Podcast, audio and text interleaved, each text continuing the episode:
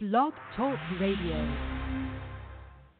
This show is dedicated to my mother and father. From beginning to end, we'll always love you.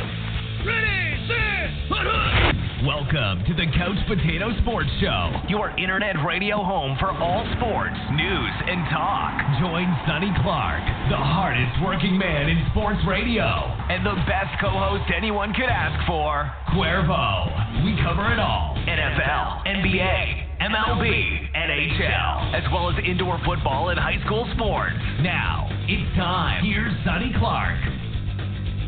All right, everybody, welcome into the Couch Potato Sports Show. It is me, Sonny Clark, the hardest working man in sports radio, coming to you here on a Sunday as the Sunday morning tradition continues.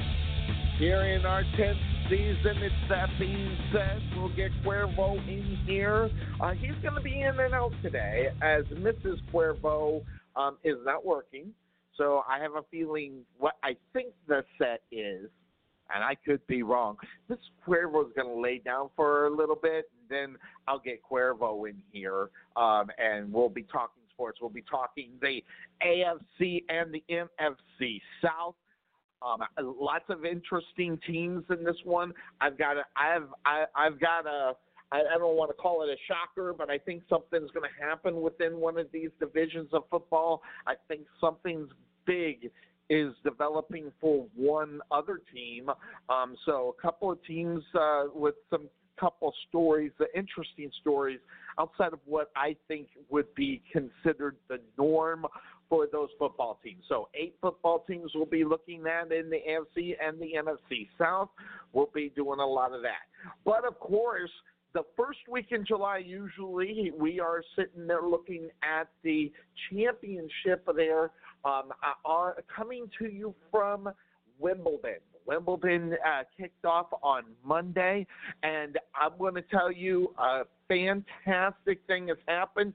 Uh, good, bad, and indifferent. It just depends on what you think about Venus Williams um, as far as where she is in at this point of her career. Um, but uh, the big news coming to you from the All England Club is that Venus Williams lost in the first round of Wimbledon. Now, I don't know if that's necessarily the first time that has happened uh, for Venus Williams. Uh, my guess would be that it would be. Um, if it's not, it might only have happened one time before. Take away from that, this is a big, big story, not because of what uh, Serena Williams is, okay? Or, or um, Venus Williams is. Venus Williams is a badass. I don't care what you you can talk all about Serena Williams as well, but there was a Williams sister that came before her. Um, so a little bit of difference with the older, different type of game, different kind of play uh, compared to Serena.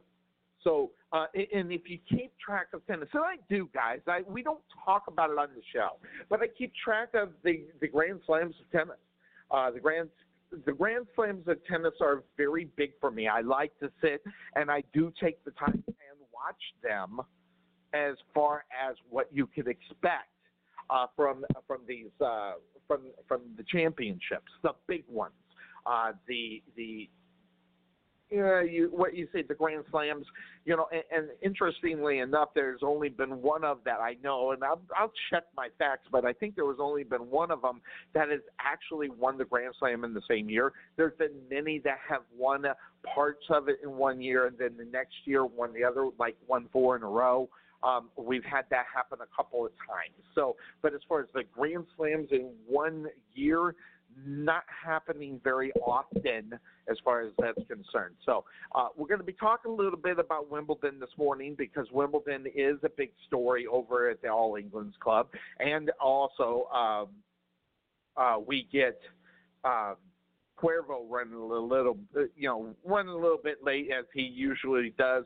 Uh, this is my opportunity to talk about um, um, other things besides you know football and some of the things that I like to talk about that you know Cuervo don't not, not that necessarily know about them but don't know as much of them. I don't either, but I like to talk of it even though it's coming out of the side of my my mouth there. So uh, Wimbledon, a big every te- every uh, year it's a big story. Um, and I love to talk about Wimbledon, and I talk about it at work a lot too. Hold on one second. The fan went off here in the studio, so. Um, but I want I want to first talk about the women's singles because that's the big story. We can talk about it all day long, but the big story coming out of that in reality is happened on Monday, and the uh, you, you, now again, Venus um, Venus Williams was not. Let me repeat, she is not ranked within the uh, the uh, top 10, top 15, all that. That Venus Williams is not there. But as far as name set, she's got that name set. Just like Serena Williams, you can say whatever you want about it. Uh, she's there. So, looking at what happened, and the the Williams the, the Williams girls make a big story every single time. Um, but both American in the first round. You can also ask what you think about Cori Gauff. You know, you might not have heard of her probably. If you don't keep up with tennis, I do. But we're talking about a young 15 year old going up against Venus Williams. And Venus Williams is a legend. Say whatever you want about Serena, but, you know, again, Venus came first. You, you know, she's 39 years old, also, guys. So you're looking at an age difference where she's playing a 15 year old. She is literally playing a girl that is almost 15 years younger than she is. Mark that. She is almost uh, a total of 20 years older than this young lady. But again, I have not seen her bow out of a championship or whatever the case may be in the first round like that. And of course, the big story is that the 15 year old Cori Gauff uh, got her in that one. By the way, you, you talk about the power game, Serena, compared to Venus it's just different now because of the ages and everything. I'll give you an example. Those that don't know what an ace is, it's the first shot with nothing to be able to return. There was only two. Now Venus Williams used to be able to put those up all day long. Uh, Cori Gauff got four of them. She doubled them up on that. Double faults, only four for uh, Venus Williams. Cori Gauff had five. But here's a big number in tennis. It's the first serve percentage, getting the ball in the first time you hit it. 73% for Gauff, and Venus Williams was uh, at 71%. Right there.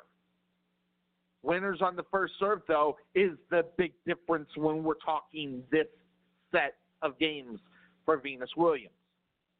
78% for Gauff went in on that first serve percentage. She got the win, got the point only 69 for Venus Williams. And that number is low. If you don't know anything about it, you do want that number in the 70s, you know, near the 80s if you can. And second service uh, point points also 73% for Gauff and only 60% for Venus Williams, and that was and, and that was huge too. So we're seeing right before your eyes the handing off of the the the, the crown, so to speak, moving it on to a new generation that will be taking over tennis on the women's side. And a great and a great show of sportsmanship in this one as well, which that's all, the All England Club usually brings out the best in most people. Now, if you know anything about Sonny Clark and the love of John McEnroe, John McEnroe did not bring that out um, as far as sportsmanship, if that's what you want to call it. We can talk all day long on whether or not John McEnroe was a good sport. And I've got a completely different opinion about that compared to most people. So Gauff have a you know big time win six four six four. Remember, the ladies do it in three, the men do it in uh, five. So when you when you got a young lady like and what she's doing, she she had a great uh, set, and then she turned around yesterday and got uh, there were some there were some uh, problems over there as far as the uh, the doubles. Gauff was in a doubles match where uh, she did not get a victory and that but did not move on. But big time stuff for Cori Gauff at Wimbledon and a gr- and a great showing as well. Also on Friday in the third round, she has made it to the third round.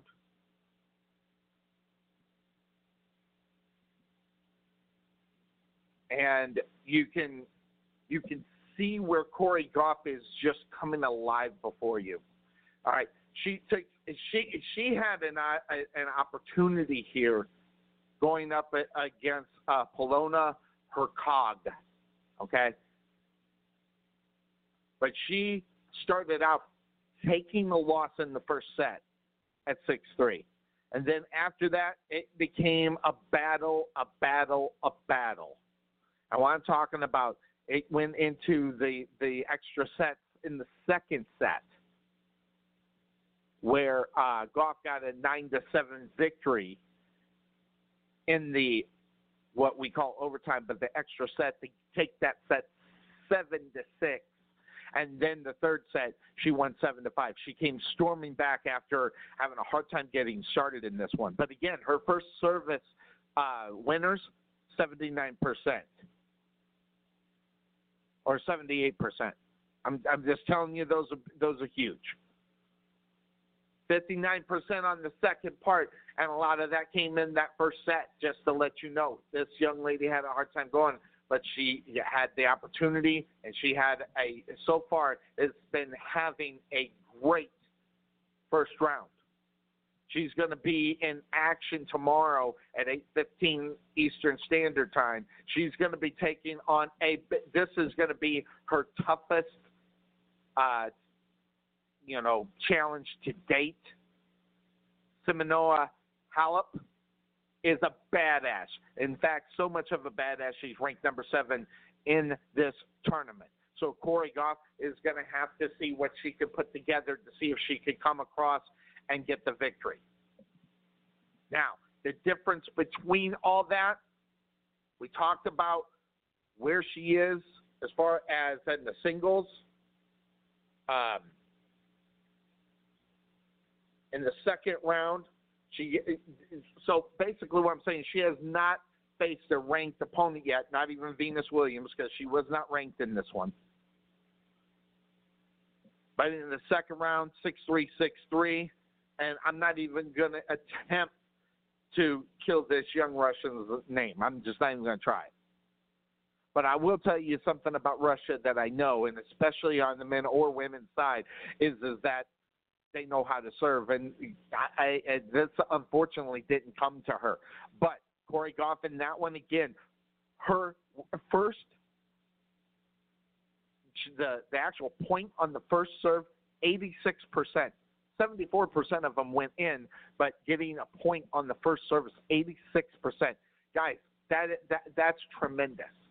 So we are. We're seeing a changing of the guards here, right in front of our face. And I'll tell you, if Halep doesn't put it together, it's going to be a tough day for her. As we're seeing this, and I, I cannot wait. I actually do not work tomorrow. I will be up watching this one. And I cannot wait because I want to see what she can do. Now, that having been said, there's another Williams in this this tournament, and we're talking Serena Williams.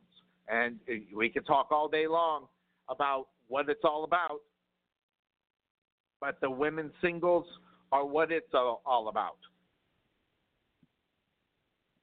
And when you talk about, you know, coming back, and we actually talked about it on this show on where certain athletes are, and one of them was Serena.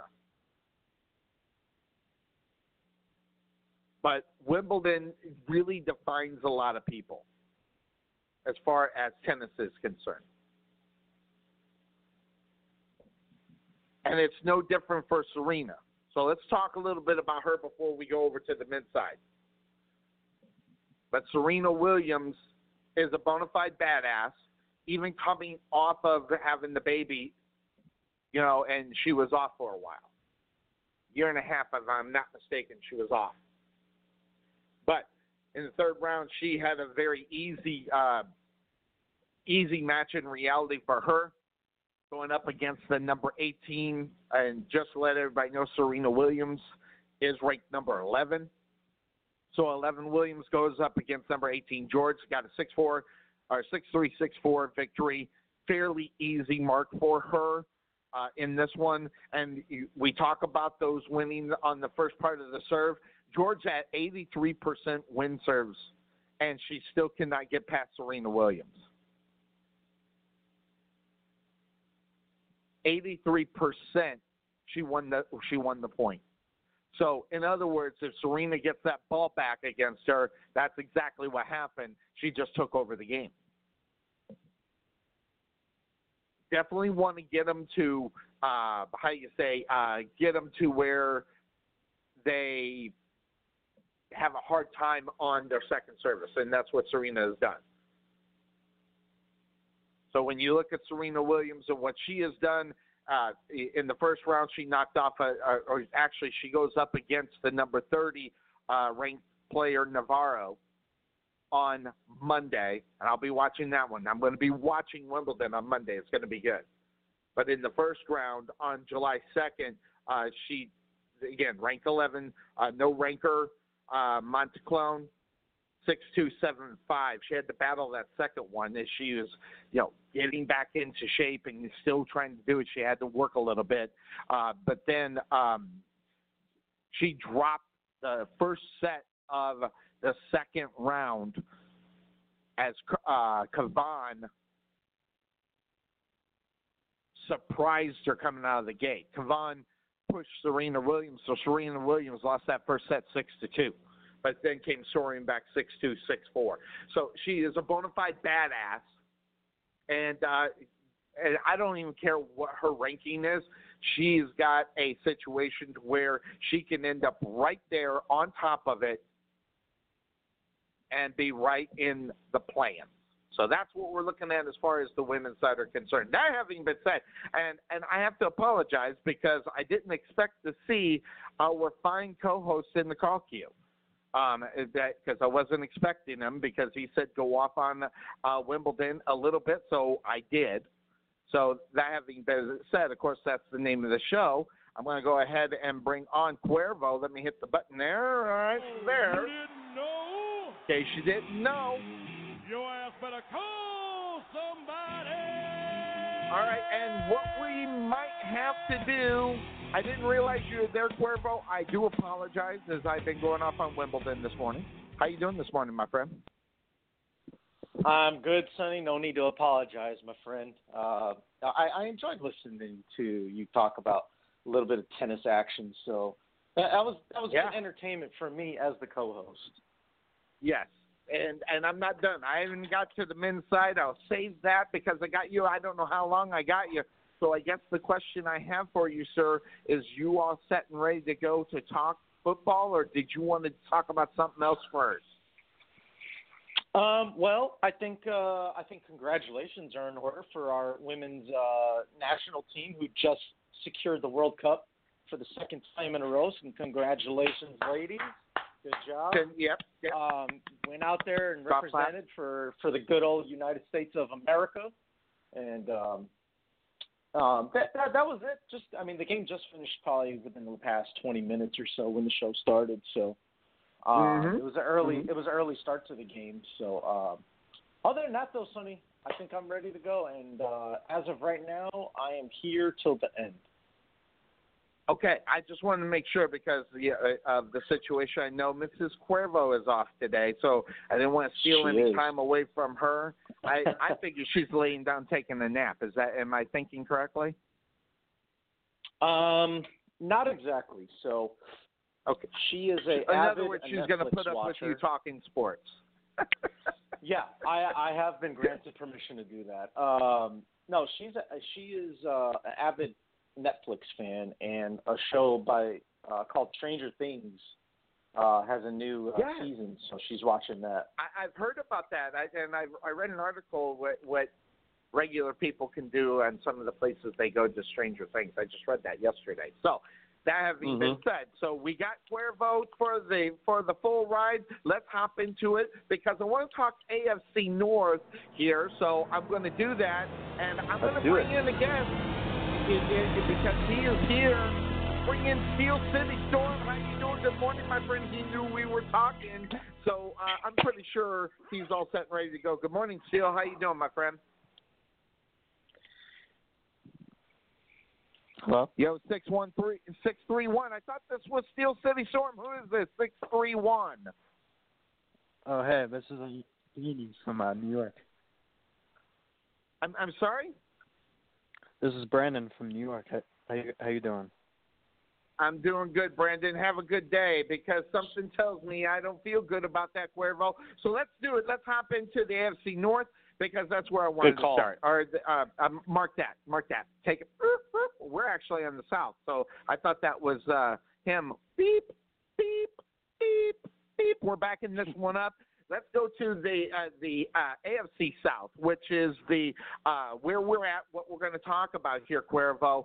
Um, I will tell you, there's Okay. something about uh, the AFC South that is exciting to me because it's the Jacksonville Jaguars, my team. All right, so th- that being said, Cuervo, do you have the results of who we felt was going to win in the AFC South in front of you? Um, you, I know you had them last week. Uh, uh, going back to last year, yes, I have all those results right here. So, So, so going back to let's last do year, that. Okay. Um, well, I'll tell you this: your prediction was a little bit better than mine. so last Okay. year, um, I'll start with your your predictions. You had the Houston Texans winning this division, and Okay. uh, then then you had your Jacksonville Jaguars in second, Tennessee in third, and the Indianapolis Colts, who we both picked to finish last. Uh, Wow. yeah, and the, and, uh, and they wound up winning the division. So go figure. Yes. Go figure. Oh wait, or did they? Right. Wait, did did Indianapolis win? I can't remember. I don't know. I'll, I'll get I'll get the results. What were your predictions? So I had your Jacksonville Jaguars winning the division because you know I got love for for the defense down there. Um, I Uh-huh. had Tennessee in second. I had Houston in third, and I had the Colts in fourth. All right. So that being said, um, let's go to where they were. What where did they end up last year as far as the AFC South? So let's look at those numbers. Let's see here. I gotta get it here. Ba boom, ba doom, ba doom. All right. So yeah, Houston did win the division.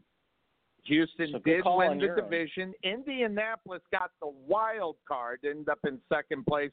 Tennessee was Mhm. in third, and then Jacksonville actually was the one that ended up in last place. So, uh, where did you have Houston uh, last year, Cuervo? Did you have them in second? I had them third. I had them in third, just Okay. because I, you know, I mean, yeah, I just I didn't see enough of Deshaun Watson yet, so I didn't I didn't want to, uh, I guess buy into.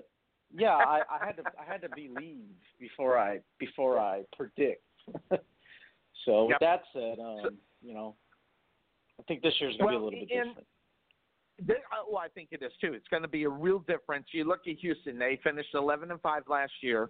Uh, Indianapolis was 10 and six. Uh, Tennessee was nine and seven, and Jacksonville five and 11. Those were the numbers as far as where they were as far as the division was concerned. Um, so. Here's what we do, guys. We go with who I think is going to end up in fourth place within the division uh, this year. So that's what we'll do. We'll go ahead. We'll start that part off now before we get to that, guys, we, we there this could take some time because this to me, Cuervo, is one of the toughest divisions of football right now. Um, we always talked about how the AFC North was a battle, you know, but I think it's a different kind of battle here in the AFC South compared to the AFC North. There are two different types of divisions with two different types of quarterbacks within these divisions as well. Um, because when I looked at the AFC South, I look at the, you know, we got some running quarterbacks down in the South. And up in the north, the, those are traditional pocket passing kind of uh, quarterbacks as far as the AFC and uh, the uh, AFC North and the AFC South. But so that's the kind of way I look at two different types of divisions. Uh, but I think, as far as still the toughest, I still think it's the AFC North. But Cuervo, AFC South has become to be a very hard division of football to win football games in. Yeah, I mean, yeah, it's very competitive in the AFC South. Um, but uh, you know, up north, it, it's it's more of a, a hard, you know, I guess uh, old school, physical, you know, type football up there, and and and you know, going back to what you were just talking about with the type of quarterbacks you have in these divisions, you know, there's a reason for it. You know, I, I've always I've I've been a firm believer that uh, depending on where you are, uh, and if you're in an outdoor or indoor stadium, uh, that that'll determine what type of quarterback you should have on your team. So what I mean by that is so so real quick. I mean, you know, you, you compare the AFC North to the AFC South. You got cities like Pittsburgh and Baltimore, okay, and then Cleveland, Cincinnati, and Ohio. All those, what do all those cities have in common, Sonny? They're, they, you know, they have they have rough winters, um, and they're all pretty much, you know, blue collar type cities, right? Yeah. So you do you want that you want that pocket passer, big body, you know, physical type quarterback like a Ben Roethlisberger, uh, or a uh, or even a um, you know a Baker Mayfield. I know I know he's not the he's not a big guy, but he's got a he's got a pretty good arm, and I think he's going to be fine in Cleveland.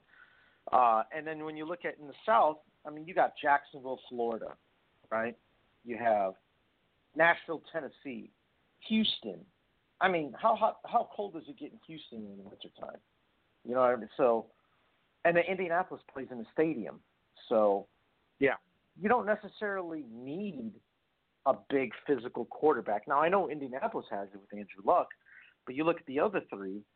You know, you got well, Nick Foles is a pocket passer too, but I mean, my God, it's it's 70 degrees in in, the, in, in December over there, so uh, Mhm. I don't think he needs to zip the ball. He's not zipping the ball through any bad weather anytime soon. but as far as Tennessee and Houston, you you know Mariota and Watson, look, I mean those those guys, you know those guys play in warm weather places, and that's Yeah. why that's the difference in you know between these two divisions. You know, one is is like I said, blue collar style, old school, hard nose, punch them in the mouth type football.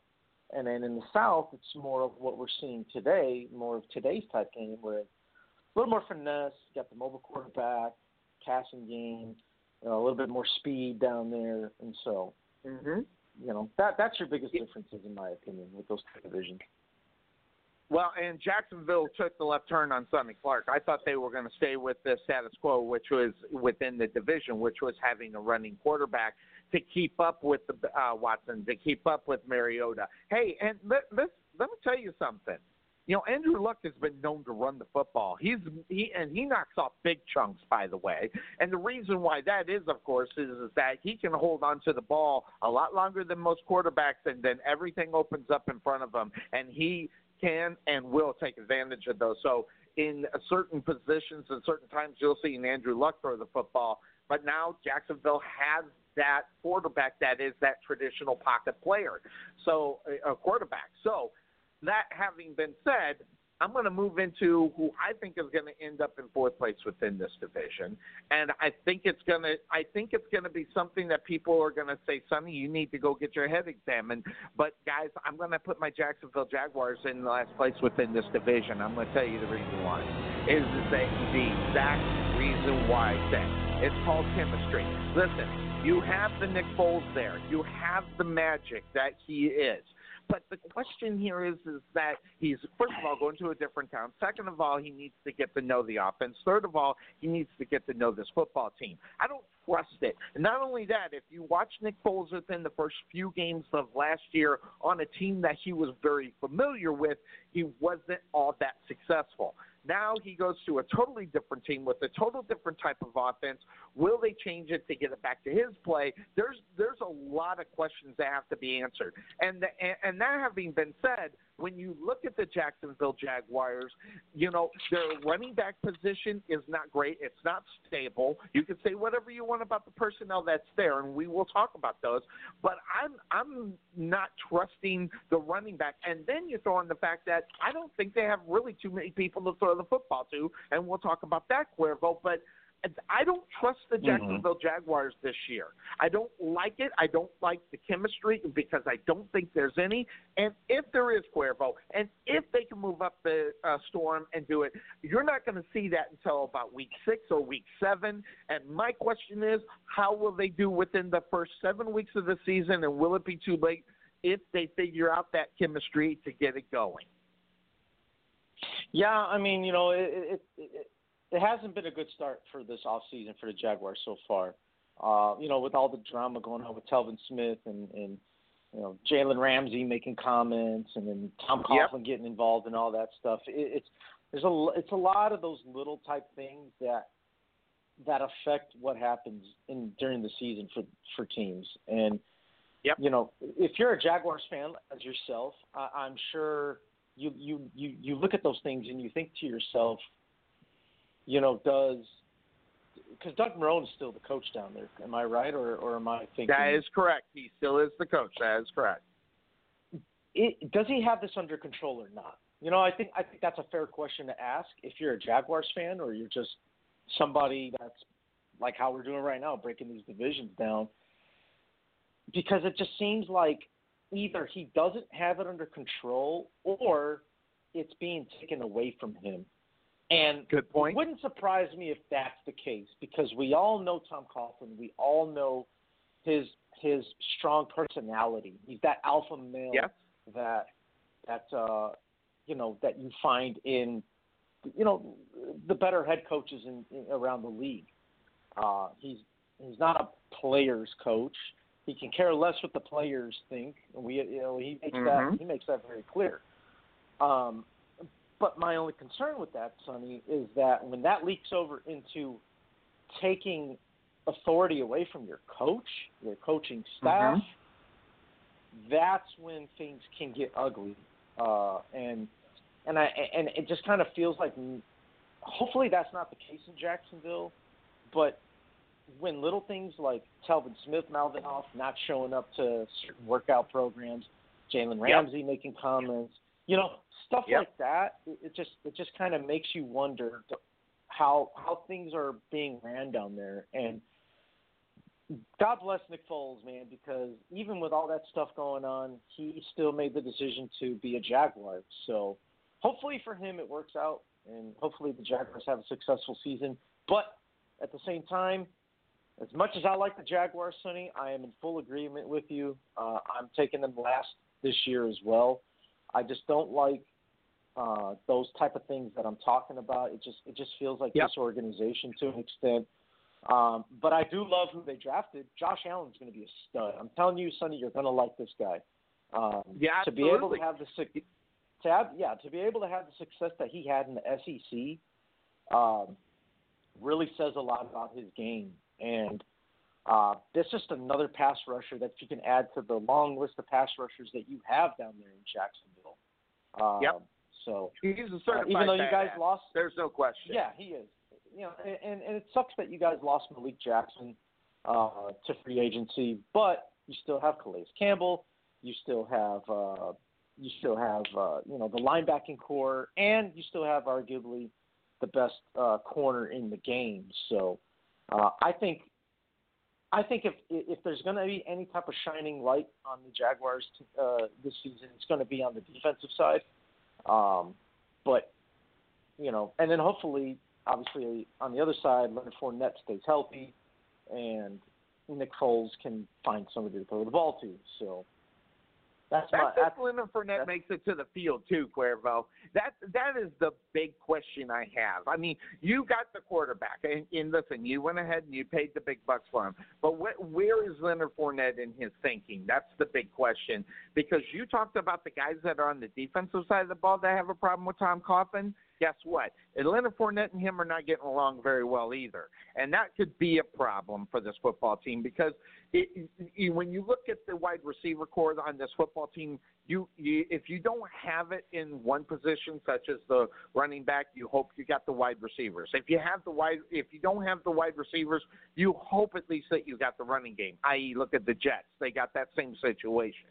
All right, Leonard Fournette can be that guy, but the, the, let's be honest, he hasn't proved at any point in his career that he could solidify himself as being that number one running back and be a guy that he could be, that the team can depend on, whether it be from his attitude or from his from his injuries, Cuervo. And that is the big story for them. Not only that, Cuervo, Mhm. they open up week number one against the Kansas City Chiefs. Then they got Houston. All right, two teams that are sitting right there, both of them in the playoffs. So week number one, week number two are not very good for you. What you get the Kansas City Chiefs at home, but you're not going to win that game. And then you go on the road to play Houston. You have a shot at it. Then Tennessee is always tough. You got two games against them each year. They're always tough. You don't know Mhm. what's going to happen. That game is in Tennessee, and then you got Denver. Will they turn around with their new quarterback? Carolina, New Orleans. At the first six weeks of the season are brutal. Then you got the Bengals, which I think they could win, and I think the Jets they can win. But then they turn it out at week number nine, right back at Houston. So within the first seven weeks of the season, Cuervo will know exactly where the Jacksonville Jaguars will be, and I predict by week number seven where they are at in the standings is where they'll end up, and I think it will be last. Yeah, I mean, look, everybody's everybody's going to say, yeah, Jacksonville has no shot against Kansas City week one. Let me tell you something. If this Tyreek Hill thing falls through and he's not there week one, Sonny, I'm telling you, and, and maybe this is a little foreshadowing for my my my AFC West predictions. Kansas City Chiefs ain't going to look like the same football team we saw last year with that explosive offense. Mm-hmm. So before before people start anointing Kansas City as like, oh, they're going to the Super Bowl, blah, blah, let's wait and see what happens with Tyreek Hill. And, and, and I'm telling you, Sonny, if he's not there, it's going to be it. It's going to look like such a different. Just that one guy, and, and you know, there's very Man, few do you honestly that, think that Cuervo, the one guy Yes, with all the weapons yes, that they got? yes, I mean, yeah, granted, you have Tyreek Hill there. He solidifies his position and makes the other, you know, you got to make a decision how you're going to play this guy. He is that classic example of what we talk about, Cuervo, when you got a guy that you have got to worry about.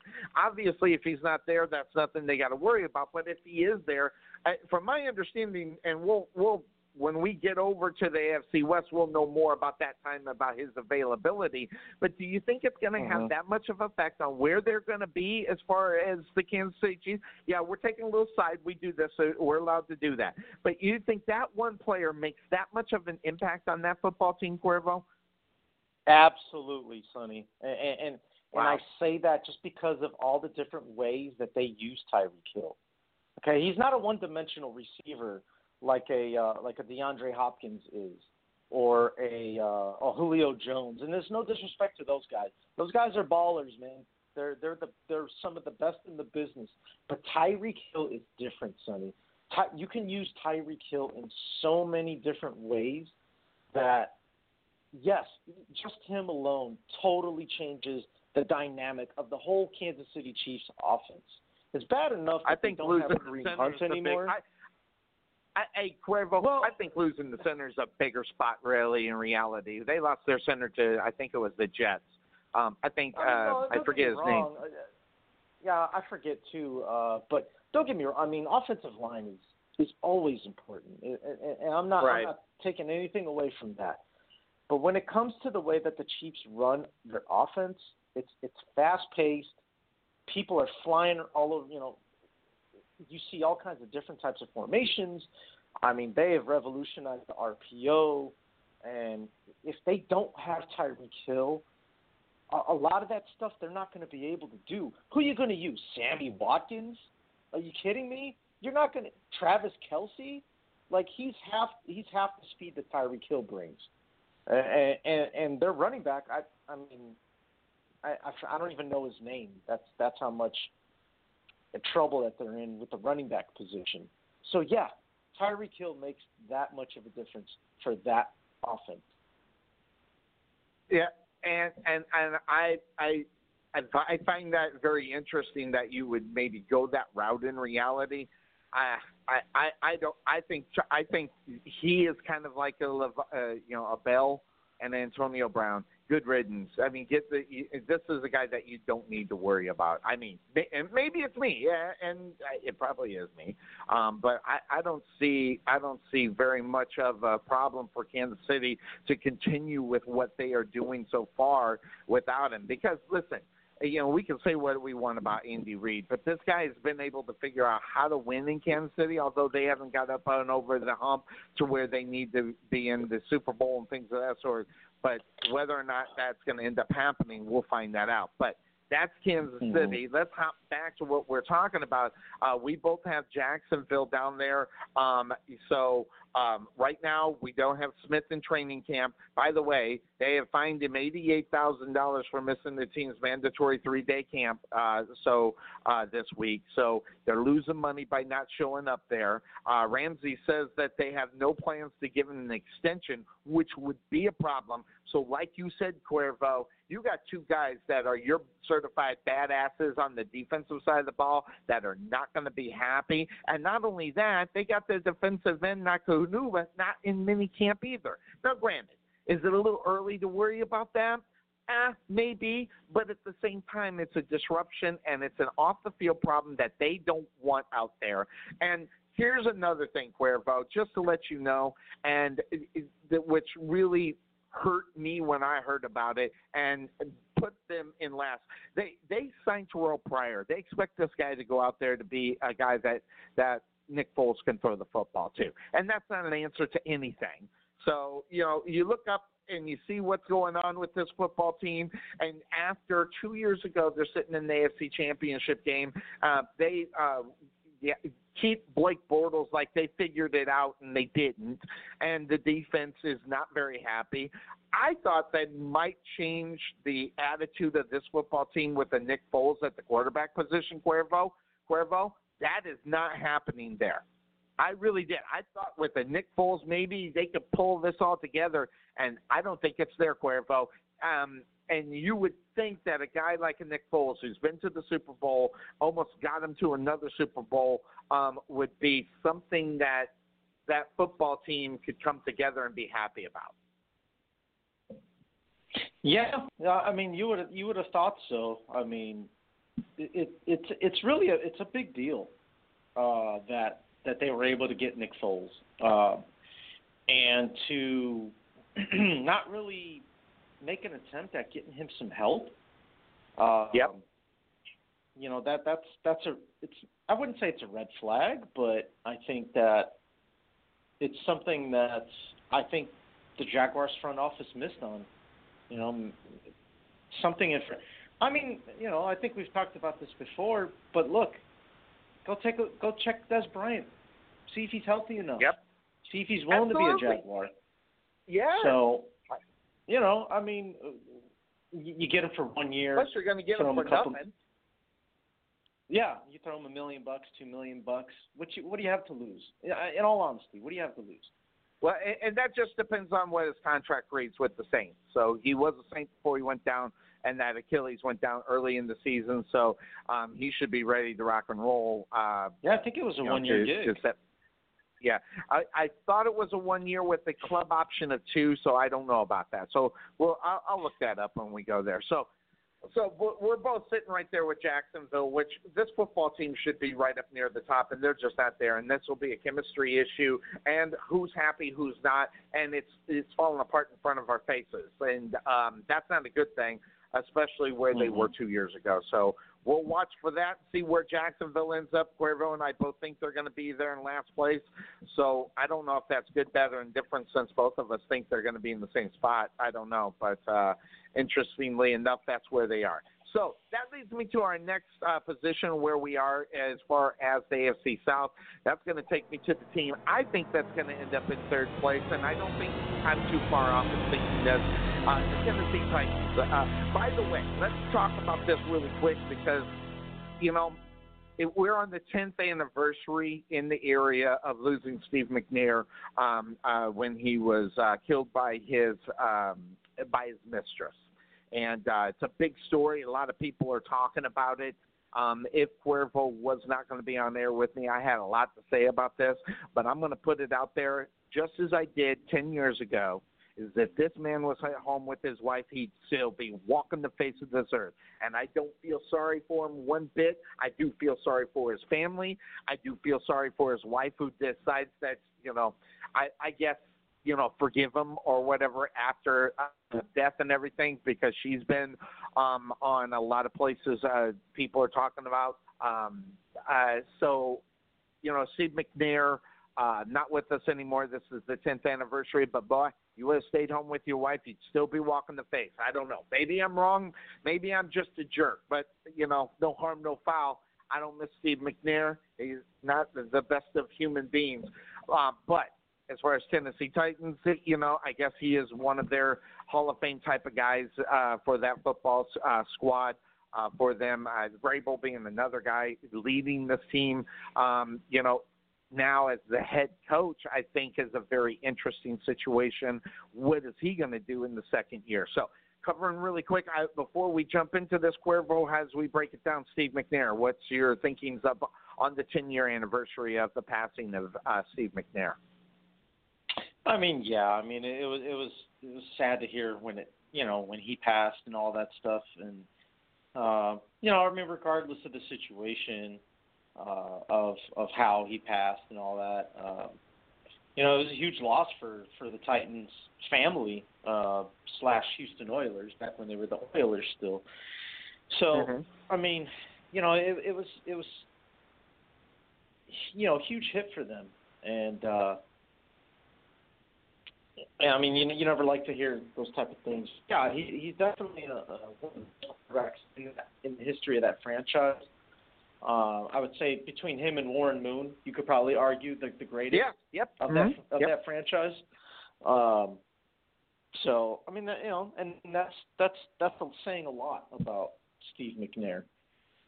So, yeah, it, it was. Uh, yeah, I'm sure they're going to honor him uh, this year with it being the 10th anniversary, as you mentioned. So, um, you know, hopefully they they do something for him, show the respect, and, and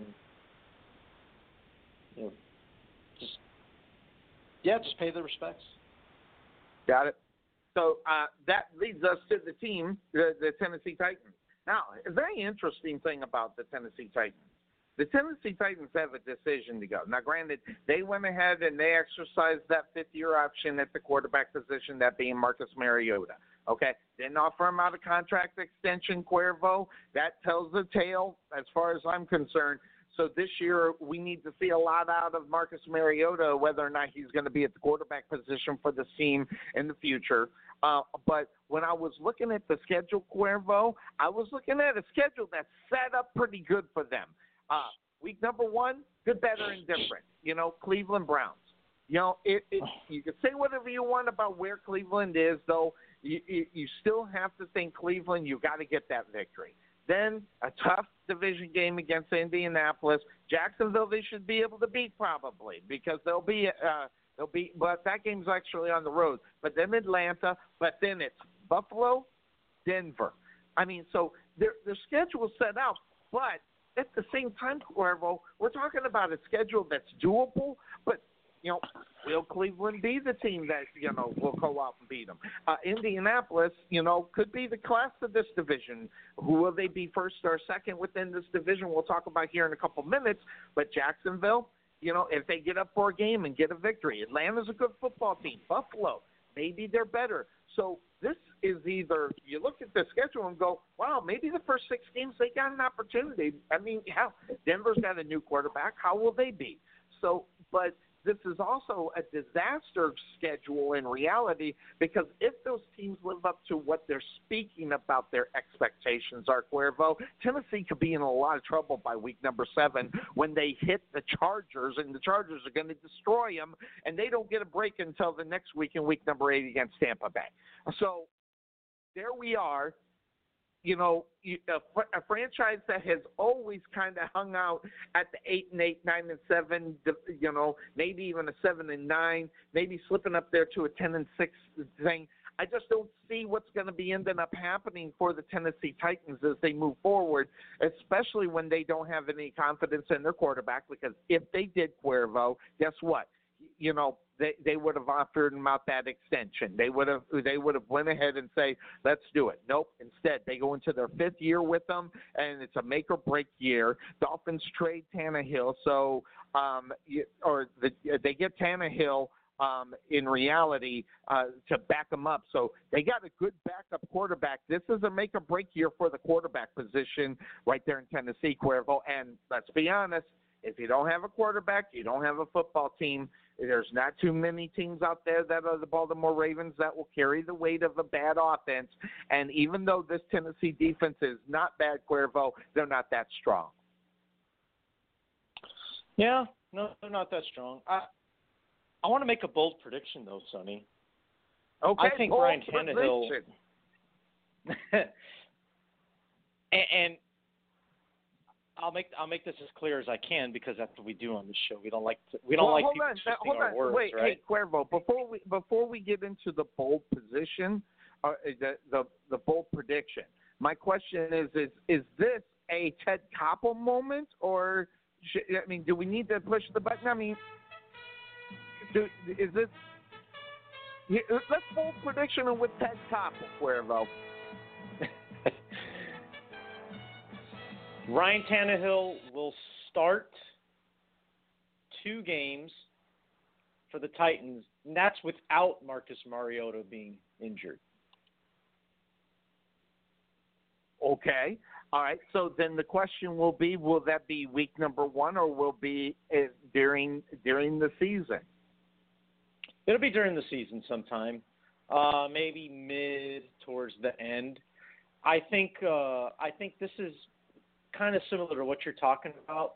I think if the Titans are having a, a difficult time winning football games, uh, I can see Mike Vrabel being the type because he, I mean, he learned from the best, Bill Belichick. Let's Yeah. let's just be honest. Yep. I could see him making a move where he pretty much benches Marcus Mariota. I guess that's my bold prediction. Marcus Mariota at some point in the season will get benched for Ryan I will Tannehill. say if Cuervo, if they go 0 and 3, he's going to be starting week number four.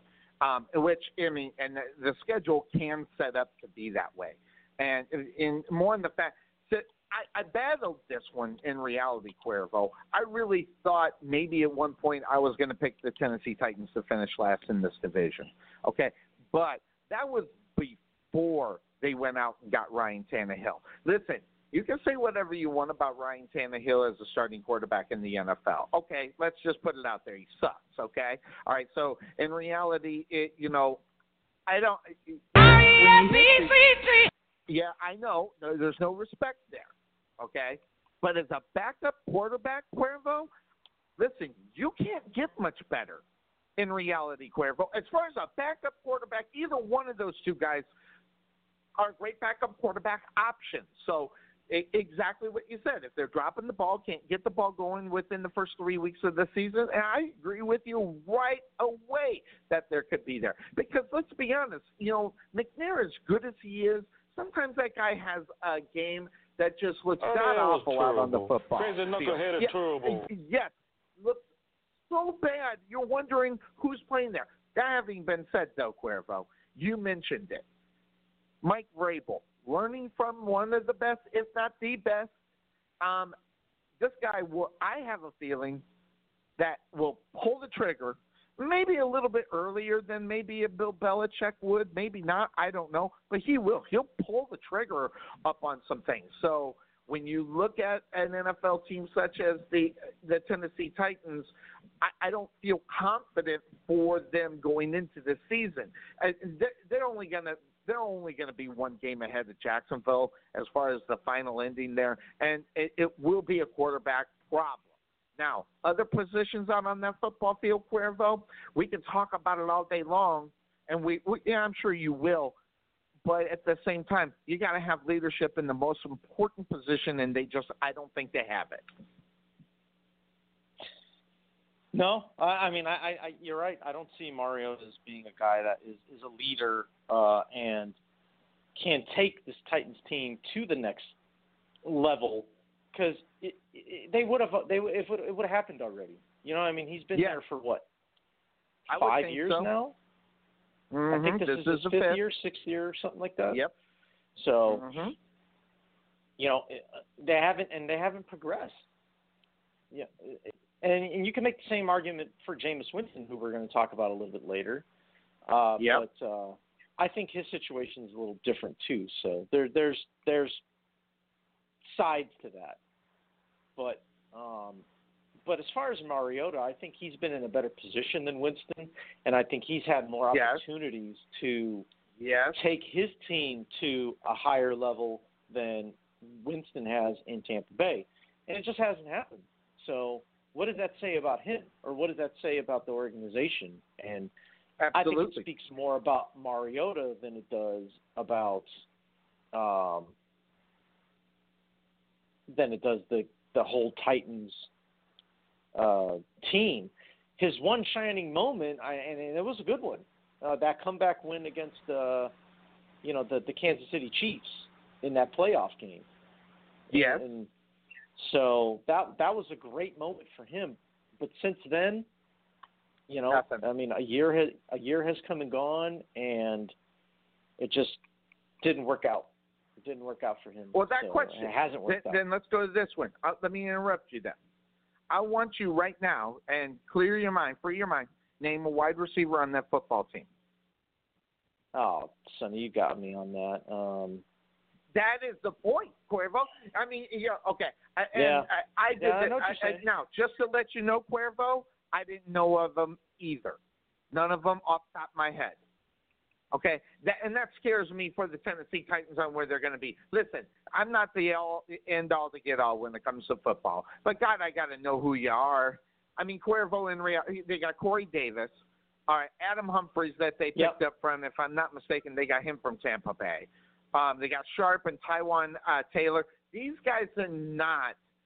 you- You're, Uh, you're sitting Sharpe, with a yeah, bunch yeah. of guys that are number three, number two, low number twos, and and number threes, and and, Mhm, and you can say whatever you want about where Marcus Mariota is in his career, but if they don't have anybody they can throw the football to, you can't expect that guy to win football games. Ryan Tannehill isn't going to be able to do it either. So when I was thinking on whether or not they would be able to get the job done, and I just think Jacksonville is completely lost right now because of the the fact that no one seems to be happy on the defensive side of the ball. No chemistry right now as far as the offense. At least there might be a little chemistry, even though they're a bunch of no namers. But these guys, they know each other, and that's the only reason why. I I mean, I didn't see Jacksonville winning more than six games, or you know, uh, mark that five games, and I saw Tennessee maybe winning six. So, you know, the fact of the matter is there's nobody there as far as them to throw the football to. They still got, and I, I asked my second who's their running back, and it is Travis, uh, Derrick Henry. I, I knew that one, but I went for straight. You know who I went to, Travis. But uh, the second one, I knew I knew of Derrick Henry, uh, Dion Lewis, and you know I kind of like him as well. But I didn't know that guy off the top of my head. But Derrick Henry is not the end all to get all either. So I think Tennessee's in a lot of trouble. Um, they're going to be at the. They're, if they don't finish at the bottom, we're wrong. They'll definitely be in third place within this division because of the last. And and listen, the defense is going to be there, Cuervo. That's what Vrabel does, and they will be in positions to win football games as they were last year. But this year, I think it's going to be a little bit different. I don't think they're going to get over the hump to get the W. They'll be on the tick marks on the L's, and then they're going to question whether or not Mike Vrabel is the answer when they just don't have the personnel in reality. Yeah, I mean, yeah, I mean that's a that's a very good point. I mean, he it's I, I think what is he in his second year now, third year as head coach? So second year, yeah, this is the second year. Last year, hey, he had a pretty good rookie uh, uh, rookie head coaching uh, you know squad. I mean, you know, uh, say say whatever you want. They ended up second place in this division of football. So, or no, mark that. Um, no, they were in they third, were in third. Uh, third place. So, yeah, they're in third place. So, you know, but still not very bad and, and winning big football games. I mean, obviously beating the Patriots last year was a big uh, big time for them. Um, you know that obviously you know with the relationship there, but um, Mm-hmm. still winning some games that may maybe they shouldn't have done, um, which has been something about this Tennessee Titan football team. When they are home, they beat teams. Why? I don't know because they had no business beating the Patriots. Um, and they did. Uh, a couple other games last year they won at home that I didn't think they'd win. So, you know, but this year I think they might have ran out of it. I don't think they got enough firepower to get past there. And you know, defensively they're going to be a good football team. And but my only wonder, my only worry is is that will the Tennessee Titans defense end up like the Jacksonville Jaguars defense going, God, Mariota can't get the job done, and now we got the backup as Ryan Tannehill. This is what we're dealing with, and you'll see a defense quit. That's what I saw in Jacksonville last year. Uh, uh, with all due respect to my man Tom McManus, that's what happened last year. You can you can you can sugarcoat it any other way that you want, okay? But that defense saw who the quarterback was, and they're like, yeah, you know this. I mean, we can't even get out of the gate with this guy, and that's the problem. And I think that's where you can see Tennessee as well, because I think that their defense will be respectful, but I think we'll also see them drop the ball and give up on a couple of, of big time plays that may be able to cost, or may be able to get them a win or cost them a win, one of the two. Yeah, uh, and, and that's what the Titans have been the past couple of years, Sonny. They're it's a, they're a team that, you know, anytime that they need to make a big play or two, they just they don't have the guys to get it done. You know, and, and Yep. You know you can sit here all you want. Oh, Derrick Henry finished strong last year as far as the season. He ran for like 400 yards and six touchdowns that one that one game, something crazy like that. And, and okay, that that's great, but there was no consistency there. What did he do after that? You know, I think he had a Yeah. pretty good game after that, but where was it the whole season? You know, when when he was on my fantasy team, where were you, Derrick Henry? You know what I mean? Like, yeah, he didn't do anything for me, Sonny. And then I drop him, right? I drop him from Yeah. my team, and then that's when he goes off. I'm like, okay, yeah, of course. Thanks- That's the way it thanks, always bud. works. yeah, thanks, buddy. So, uh, you live in, uh, you win some, you lose some, Sonny. That's that's how it goes. But, um, So do you do you have Yeah. them in thir- do you have them in third place as well? I I do, but I I tell you, I think I think it's going to be close between them and and second, um, because you know everybody everybody's going to run immediately to you know uh, Houston and Indianapolis are are you know way ahead of the other two teams in the division. I don't think that's the case. I think we find out if Mike Vrabel is the answer as a head coach this year, and I think he can close the gap. And I think between them and Houston, it's going to be a tight race for that wild card spot or or the number two spot in the division. But I still say Tennessee will finish third. Yeah. Interestingly enough, I got them in third place too. Uh, so what we're going to do now, since we're at the top of the hour, we're going to take our first break as as we always do. We'll continue talking about the number one, number two teams right there in the uh, AFC South. Uh, who you got out there? Do you have Indianapolis? Do you have it as Houston? What's going to end up happening is going to be the big question. Uh, so we'll talk about that on the other side. We'll take our first break here on the Couch Potato Sports Show. When we come back, we'll finish that. We'll also hop into the NFC South, where lots of things end up happening. So we'll take that quick break here on the Couch Potato Sports Show. It's that being said, we'll be right back. At Wesson General Contracting Incorporated, we're your one stop shop for all your general contracting needs. We are locally owned and with over 20 years of experience, so roofing, gutters, sidings, fence staining, painting, foundation problems, or roof damage are no problems at all. Give us a call at 214 200 5588. That's 214 200 5588. Wesson General Contractors, proud sponsor of the Rowlett Eagles radio broadcast.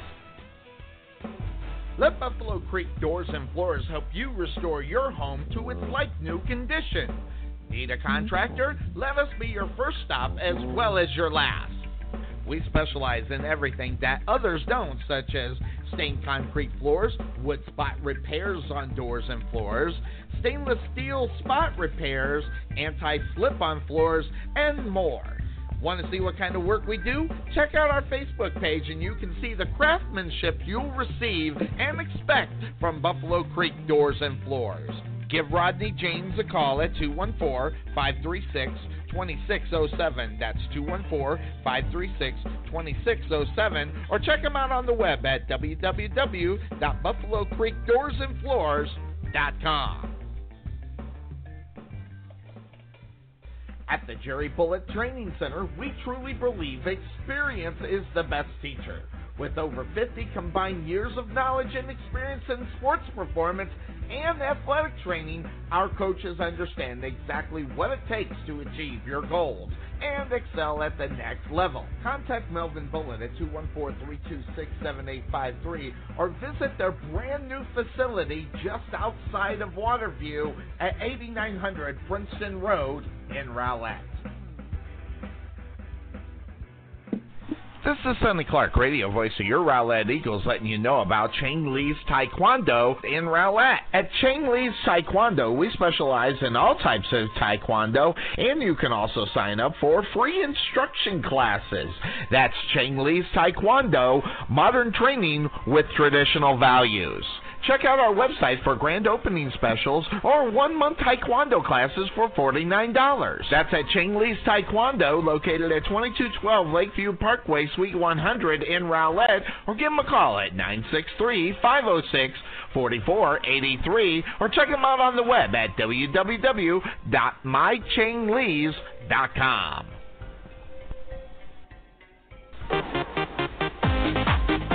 Being taken for a ride? Check out Coslow Insurance, serving Texans since 1981. Bundle your home, auto, or business insurance to save a ton. Coslow Insurance on the corner of Main Street and Rowlett Road where we make insurance fun. Or check us out on the web at CoslowInsurance.com where we always have the coffee pot on. Yeah, but is it fresh?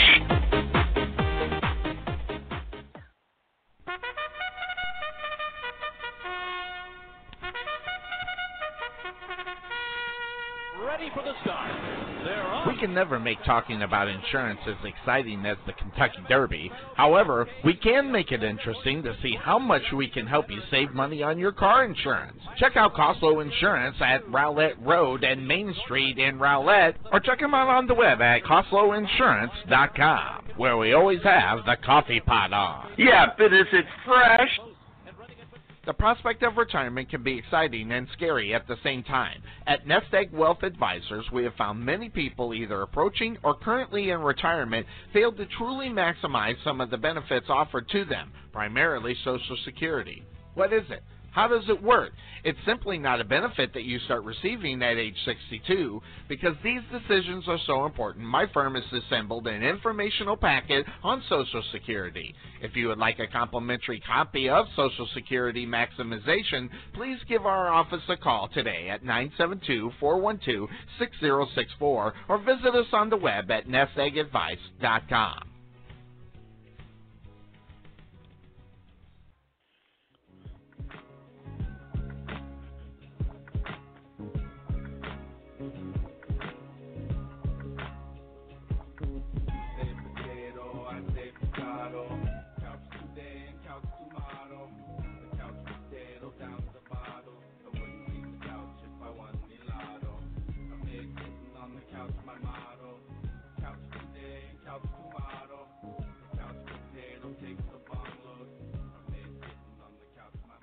Hi, everybody. This is Frank White with Kansas City Royals, and you're listening to the Couch Potatoes Radio Show. Here on Blog Talk Radio. What's the matter with your ass? Uh, uh, uh, uh, oh. What we've got here is failure to communicate. My anaconda don't want none unless you got buns, hun.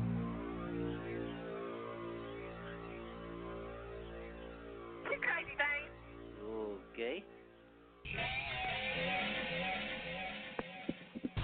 All right, we are back here on the Couch Potato Sports Show. It is that time we are talking the AFC South right now. Yeah, the AFC South now.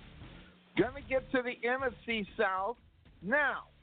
Normally don't do this, but I'm going to go ahead and take the caller 631. Go ahead, hop in there since you've been hanging on there for a while. What do you want to talk about this morning until we get Cuervo back online? Um, I wanted to talk about the New York Jets. The Jets. All right, so taking a look at where we thought the Jets were going to end up, just to give you a roundabout. Cuervo has the Jets ending up in third place. I actually have them ending up in last place. What's it, it- now? First of all, are you a Jets fan, or what's what do you got to talk about as far as what's your what's your connection? Yes, I I am a Jets fan actually. Um, I I actually have them in second place because um, Buffalo, you know, they're having trouble. They have Josh Allen. He's not he's not a great quarterback. Um, and then uh, the Dolphins, you know, Dolphins have Ryan Fitzpatrick. Know, he's been around. I mean, he's good, but I think they're going to be in last place. Um, but you know they have Le'Veon Bell, and it's not about doing uh, running a thousand yards. You know, you know, it's about um, Sam Darnold throwing the ball to to Le'Veon Bell and running up the field and missing defenders. So you think, and this is just me interjecting here, you think that Le'Veon Bell could be one of the things that bring the Jets together to where they can actually compete with the other three teams within this division? Because I, you didn't, I don't know if you listened to the show. If you listen to the show, you know that the Patriots are obviously the class of this division. Last two years, they've won it by three games. The year before that was, or the two before that were three years, and then it was two. I mean, so the, do you think they got the opportunity? Do you think they'll challenge the Patriots for this division, or do you think that they will be able to, you know, just hang out in the second place within this division? I mean, it's not it's not all about Le'Veon Bell. You know, it's about the defense, it's about the offense, and I, I you know I think I think they have a good run with the Patriots. You know, um, I think I think they're playing the Patriots at home third week. You know, they beat them at home the third week. Um, that's a that's a confidence builder, and then going to and then going to their home stadium and and beat them. You know, that's you know that's something to say about the about the Jets because they're, they're it. building So- off that confidence. Yeah, so- uh, so you think the to be able to push? So the defense is the big, big, probably the big factor as far as you were concerned, thinking that they'll end up second place within this division more so than the offense. How you feel about Sam Darnold at the quarterback position? Are you confident as a fan? Because let's be honest, the Jets haven't had anything to.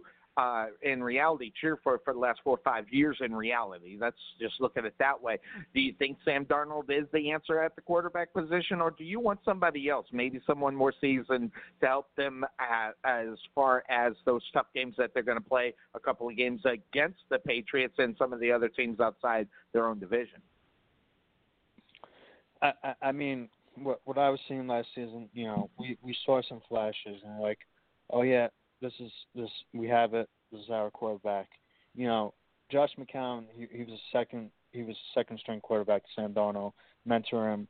You know, I think that helped Sam Darnold to be where where he has to be and where he wants to be right now. You know, I you know, I, I feel good with with Sam Darnold. You know, I was coming into the second season. You know, I'm sure we'll see some good stuff from Sam Darnold.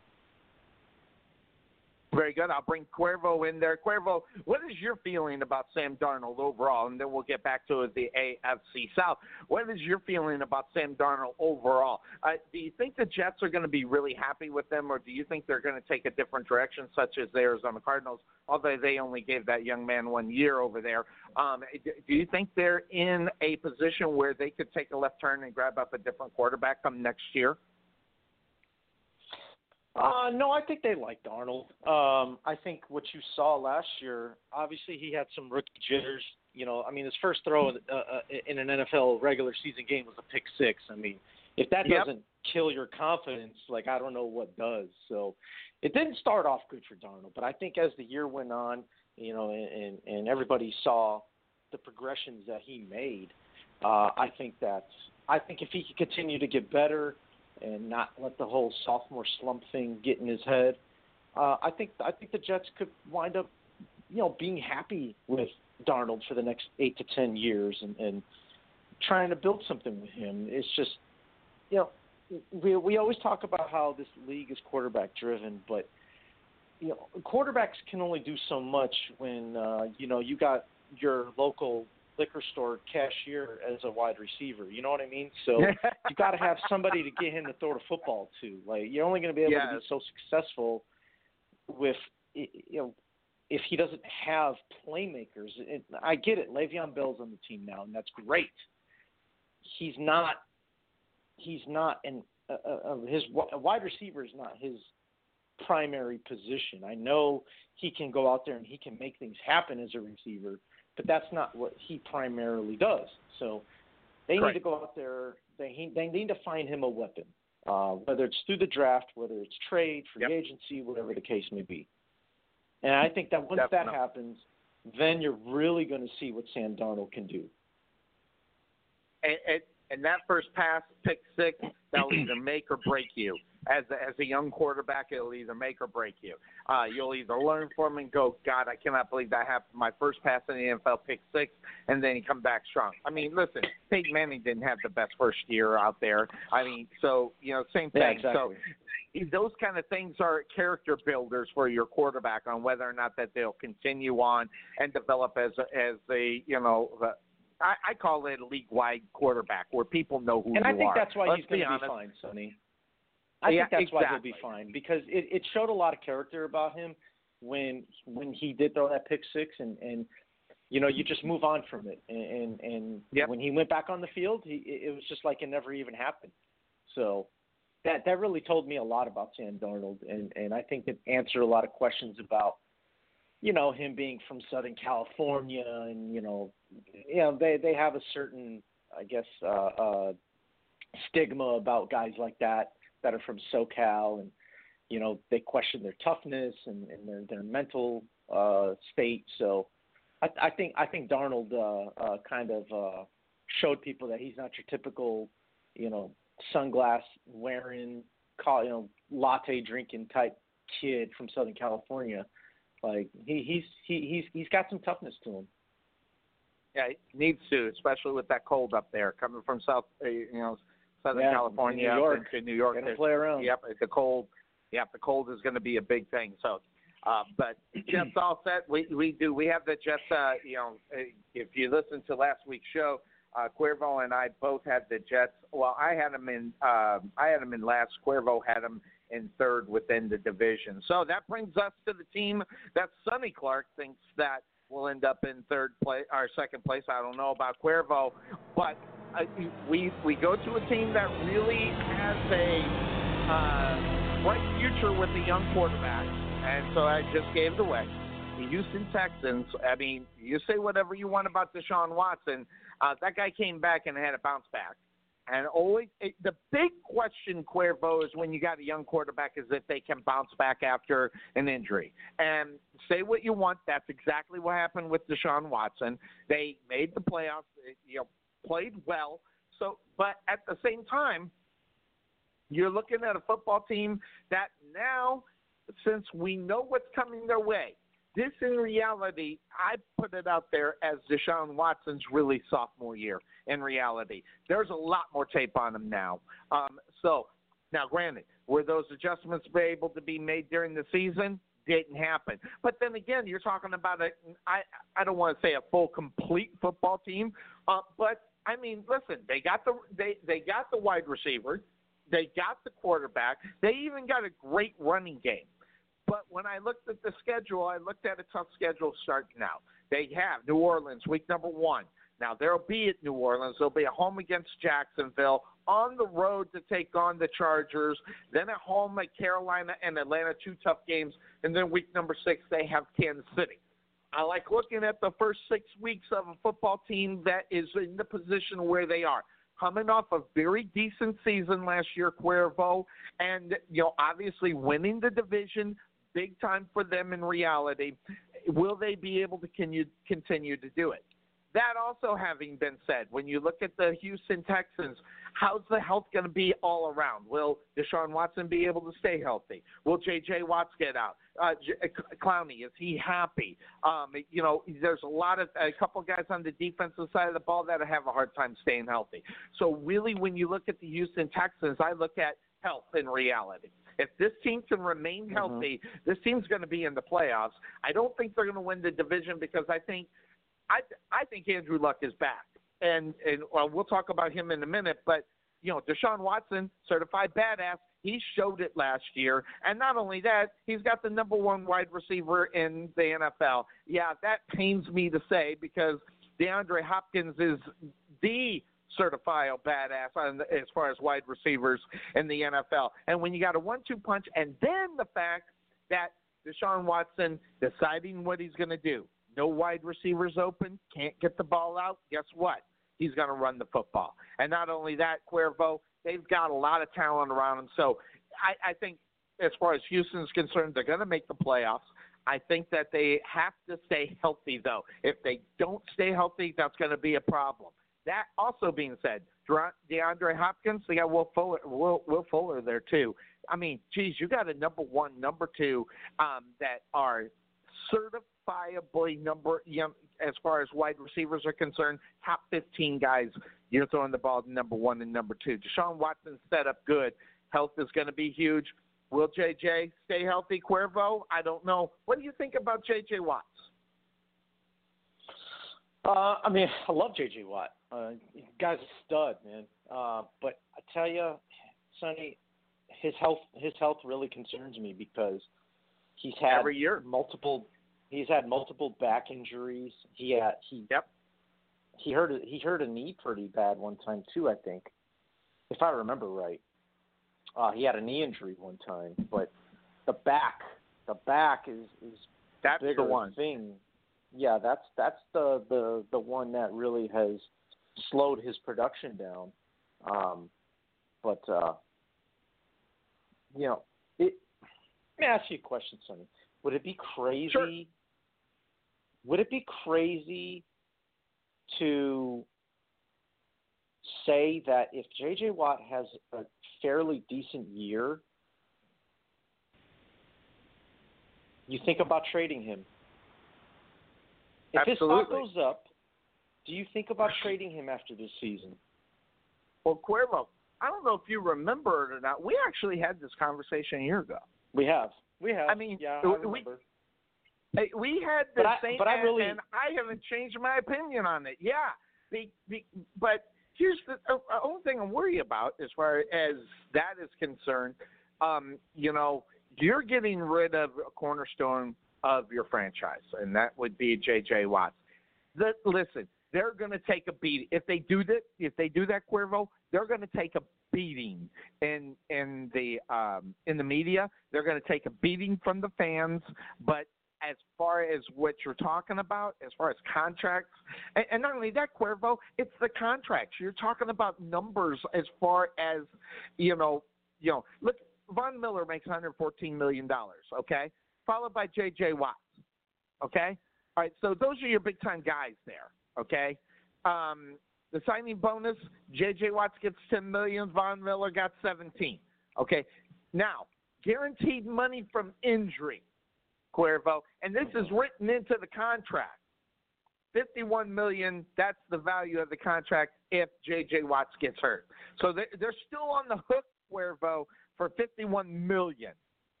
So mm-hmm. un- unlike Von Miller, Von Miller's at 70 million, of course, but that was a couple of years ago. J.J. Watson, that contract. I, I looked at those two contracts, Cuervo. Those two are really the solidified badasses on the defensive side of the ball at their position. Malik Jackson's a badass too. Don't get me wrong, um, but Von Miller and J.J. Watts, they are the guys. And as far as you just follow the money, all right. So in three years, the money has only cost the Houston Texans forty-one point four million dollars, compared to a Von Miller at sixty-one, uh, sixty-one million, who has had the best last three years. I have to say it's Von Miller, uh, so they obviously paid more. But the injury-prone guy that J.J. Watts is, there's a lot of money that's sunk into him. So I think I think if someone's even interested now, Cuervo, you know, I wouldn't even I wouldn't even mind them pulling the trigger now, but it would really really be bad if they did it at the beginning of this year or something happened where they traded him. But if something came their way, Cuervo, I think they have to think long and hard about it. I really do. Yeah, I mean it's just it's just a thought because you know I mean you think about it. Look, there's no doubt that J.J. Watt is like you said he's a cornerstone of the franchise. He means a lot to the Houston community. I mean, you think about everything that he did for that for that city after uh, all the floodings and, and that stuff from the from you know from the storms Man and all of that. the year. Mm-hmm. Yeah, I mean, yeah, it, it is. He is the man of the year, and at the end of the day, though, as as much as people love him, the the fans and, and things in the city of Houston, you know, and people don't want to see it this way, but at the end of the day, Sonny, it, it is a business. The NFL is a business, and the mm-hmm. Houston Texans have to make that decision as far as what's going to be best for the franchise, what's going to be best for the business side of the football team. Because and if if you went off of emotions and, and what the fans want, I mean, it would be really hard for a team to be successful because people like people like who they like, and, and you know whether whether it means pay, overpaying for a guy that is injury prone or a guy that doesn't produce as well. But yeah, but because the fans love him, like oh we're going to keep him, like it it just doesn't make a lot of business sense. So, but and, and I'm saying this only if Watt has, uh, you know, a, defensive player of the year type season. Uh, if he doesn't produce, then you're not going to get much for him in return. He'll still get a decent offer, uh, but I think if if he has a good season, double digit sacks, stuff like that, uh, I think you really have to sit down and, and, and think about is the juice going to continue to be worth the squeeze as far as keeping him on the roster with the salary that he's getting paid. You still have Jadeveon Clowney, right? So it's not like you don't you no longer have a pass rusher. You just don't have the popular pass rusher, the one that everybody loves, the man of the year, and all those things. Jadeveon Clowney is no slouch. You know what I mean? So, so it's not like they don't they won't have a pass rusher anymore. They're just not going to have the guy that everybody loves. So, I, I I think it makes a lot of business sense, Sonny. If you can, if he has a good season, you, you know, and, and his stock is high, then you sell. That that that's just me though. Um, maybe I'm the cold-hearted one, but but I, I'm just thinking about it's all what would be about butts in the the seats too. the So you, you you think about it, it's all about butts in the seats too. You know whether whether or not your Well- guy's going to be able well, to put butts in the seats is going to be the big question. Well, and you're right about that. But let me ask you this: When people go to Texans games, do you think it's to go see J.J. Watt, or do you think it's about Deshaun Watson now? I think I think I always think it's about the quarterback, and the reason being, and- and especially this year, Cuervo, I think that the fans of the Tex the Texans are going to be looking to see what they got for their future. Because let's be honest, if anybody is, is looking at the Texans thinking that they have got J.J. Watts for the next six years, I think you're living in a dream world. Okay, you're not going to have J.J. Watts for the next six years. That's going to be a problem. So who's going to be the one that end up putting butts in the seats in reality? It's going to be J.J. Watts. Now, also Cuervo, um, depending on what they do as far as success out on the football field. That will be a big determination on who will be able to put butts in the seats. And if it's not Deshaun Watson that's putting butts in the seats, that's going to be a problem, I think. Um, and then there's Mhm, going to be mhm. a reevaluation of where all the money's being paid. And it- we we see that all the time, right, Cuervo? You see some guys making the big bucks and they're not living up to the expectations of what that contract is, and then all of a sudden you see these big names heading someplace else.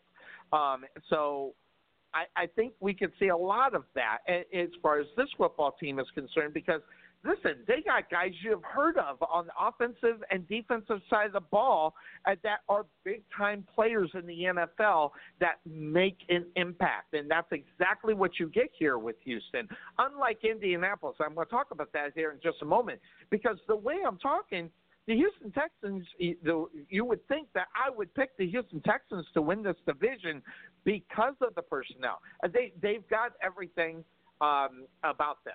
I think they're missing one thing. I'll talk about that on the other side when, when we talk about the Indianapolis. But all around, this is a complete football team, Cuervo, which has not been the case in the last few years, but they're only one injury away from that happening. It turns totally different. Listen, they lose Clowney, they lose a big guy out there on the football field. They lose J.J. Watts, that is huge. If they lose Hopkins, they got Will Fuller. Will Fuller's no Hopkins, but he's about 80% of him. But if you lose your quarterback and you are the Houston Texans, you are in a lot of trouble as far as where you may be when it comes time for the playoffs to roll around, you know, at the beginning of December or towards the end of December. Mhm. Yeah, I mean that that's that's a fair point. Um, you know, it's just all going to depend on the health of certain individuals is how far this team's going to go. But uh, I'm with you, Sonny. I got Houston in second. So what that means is we have the same exact AFC South predictions. I, I and wow, that's it, it, that doesn't happen very often. We usually go one round. I really thought me picking the the Jaguars was going to be something that might have changed. I mean, I, that people thought maybe Sonny, you've lost your mind. Not only that, Sonny, you're a Jaguar fan. You're picking your team to finish last. Absolutely. Listen, I've been, I have been, I have been what I call a Jacksonville Jaguar realist. Okay. Listen, they haven't been they haven't been anything to write home to mama about except two years ago. And the rebound from that season, Cuervo, is the reason why I don't trust them. The, the rebound was horrible. Now, granted, the rebound was with Blake Bortles. They had no business doing that, and they needed to go get a quarterback last year. They didn't do it. They saw it, it, teams fall for this Cuervo. I mean, you look, the Browns did it too with my, with a. Uh, with a certain quarterback, that's my favorite guy. You know, they they look at the last four games of the season. First of all, that don't mean anything. Second of all, against teams that don't or are not relevant that year, and they they buy into what what's happening. That's what happened last uh, the the year before when they when they went to where they did. Okay, and th- then here you are. You got the Jacksonville Jaguars with a quarterback that no one trusts. And listen, when they get that guy, when they get the trust, they'll be a good football team. So it'll it will be all about Nick Foles on whether or not. Now, granted, that guy's going to be there a couple of years, so uh, someone better love him. But that being said, of course, that's the name of that show. That leads us to the team that I figure is going to win this division of football. And Cuervo, it is one guy. Listen, there are only there are only a few quarterbacks in NFL history that make guys, you know, somebody that you know, Cuervo. Okay, and I say this because, you know, to a certain extent, when I look at Andrew Luck when he's healthy, obviously, you you know, look at last year. You want to talk about comeback player of the year? I'm not sure. I think he won it, um, but last year, I mean, you got a guy that solidified himself as a major player when it comes to quarterbacks. And the reason being is Cuervo is their personnel is nobody. I mean, Cuervo, nobody. Not only that, This is a football team that shored up their defense, which has been the Achilles heel of this football team, regardless who they had, and whether that be Peyton Manning, because obviously Peyton Manning is who he is, and the reason why sometimes they didn't have success wasn't because of Peyton Manning; it was because the failures of the defense. This this past season, Cuervo, we actually talked about the Indianapolis Colts defense being good, and I can't even tell you the last time we could say that. When you look at the Indianapolis Colts and their defense, Cuervo, we're seeing a revamp, or at mm-hmm. least guys playing maybe out of their heads to where they are a viable option within this division, and it don't even matter who Andrew Luck is going to throw to because again, we talked about it. If he can't find anybody open, he's going to run the football. And this guy, I, I don't, I don't, ha- I, I used to have the stat Cuervo, but he's number one on on big chunk rushing in the NFL at the quarterback position. Okay, big chunk. So when everybody is blocked up or covered and he doesn't feel comfortable throwing the football, he will run it and he will get it in chunks. Now, is that advisable? Of course not. It's not advisable because you got a guy who, who you hadn't seen for two years before that. You don't want this guy to get hurt, but at the same time, Cuervo, that's this guy. And I think if you ask Andrew Luck to go away from who he is, I don't think you get the same Andrew Luck. Well, I mean, yeah, and I mean, guys, certain guys play a certain way, and you know, Andrew Luck is is not afraid to run with the ball, um, and Andrew Luck is not afraid to, you know, like like I said, run, use his legs, take a hit, give a hit.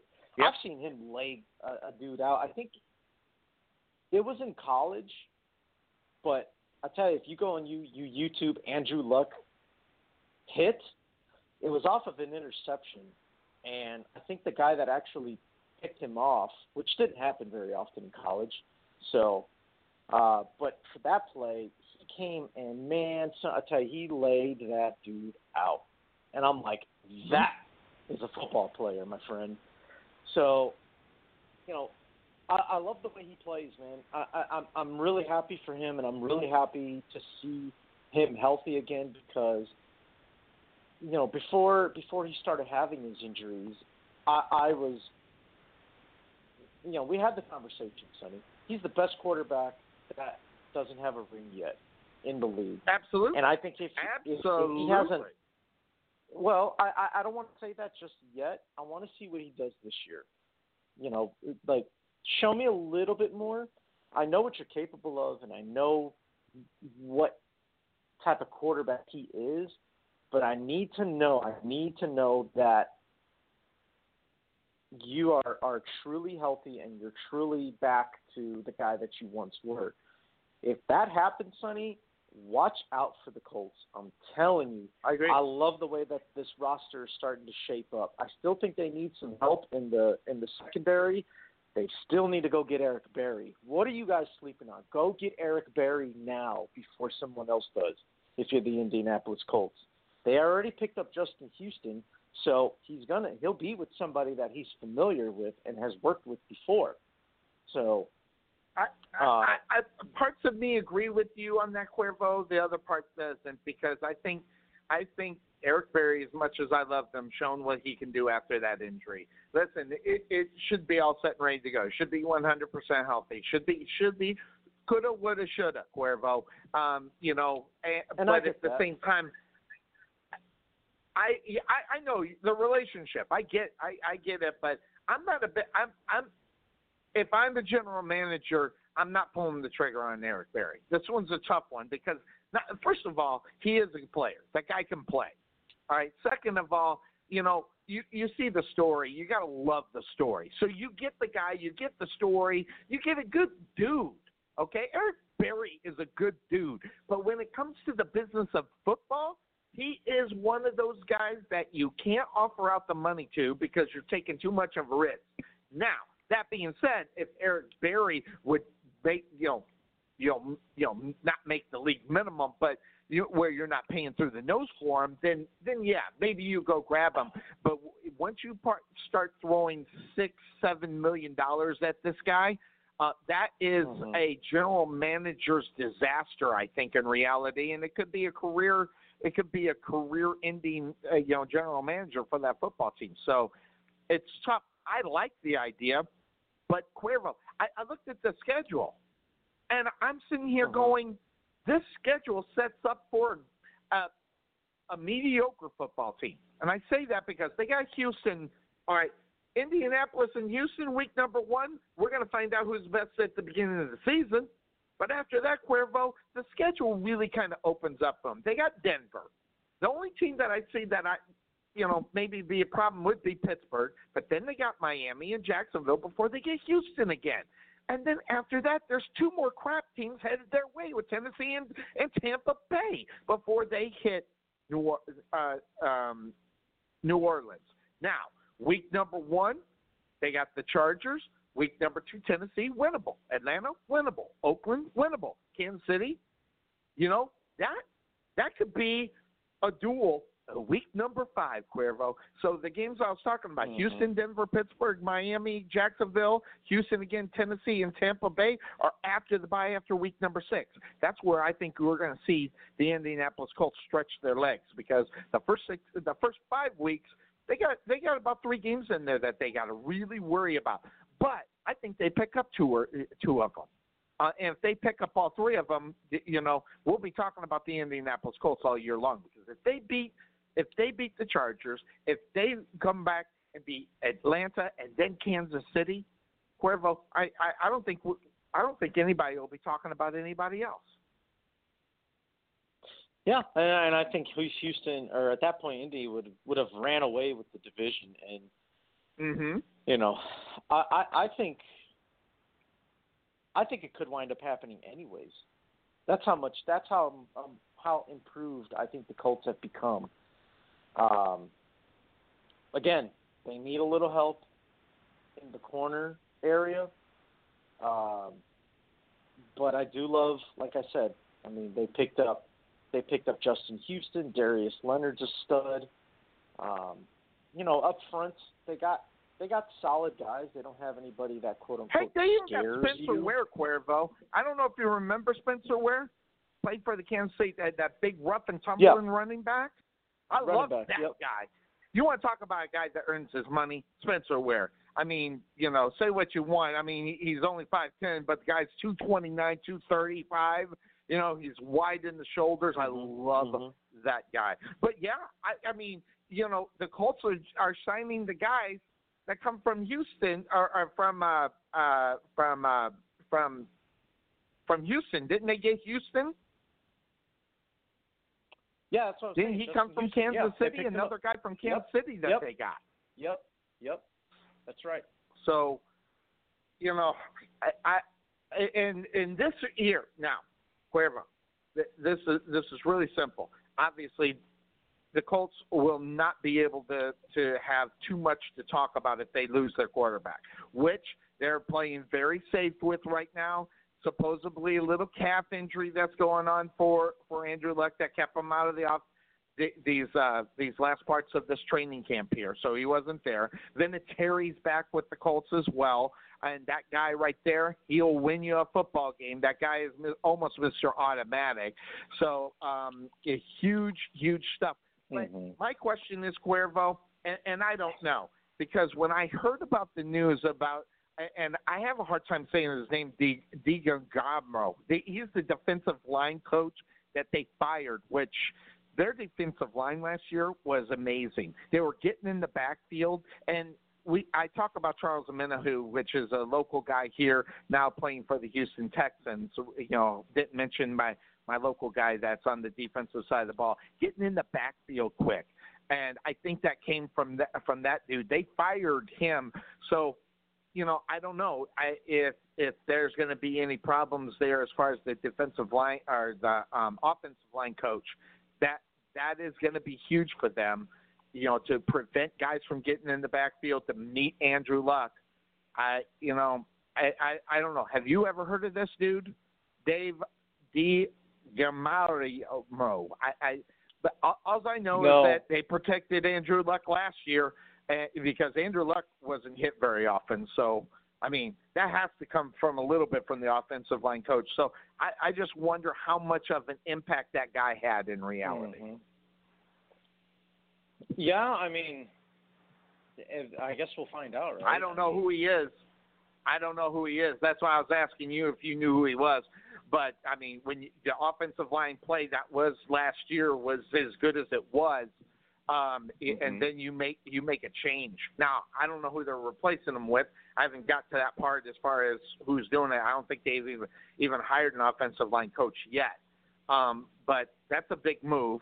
Um, the cap injury, keeping luck out of the Colts workouts here uh, is another one. So, um, and by the way, Kenny Moore, they just they uh, extended um, last month as well. So uh, he's cornerback for them, which, by the way, is a speedster. And I was talking to uh, you know Melvin Bullitt. Of course, he's right here in the Rowlett area with the Bullitt experience. He says this guy's better than he was, and Melvin Bullitt was a badass. So um, look out for him. That should be an interesting situation. Um, but I think when I when I looked at who I thought was going to win the division, Cuervo, I looked at the schedule in reality. I think it plays really good for Indianapolis uh, right before the bye, and then after that, just sets up for them to be successful and to be able to run. I don't want to say they're going to run away with the division, Cuervo. I think they win the division by two games because Houston has a habit of losing sometimes when they really shouldn't, and they haven't showed me that they can't stop that. They usually do it, so they'll probably do it again.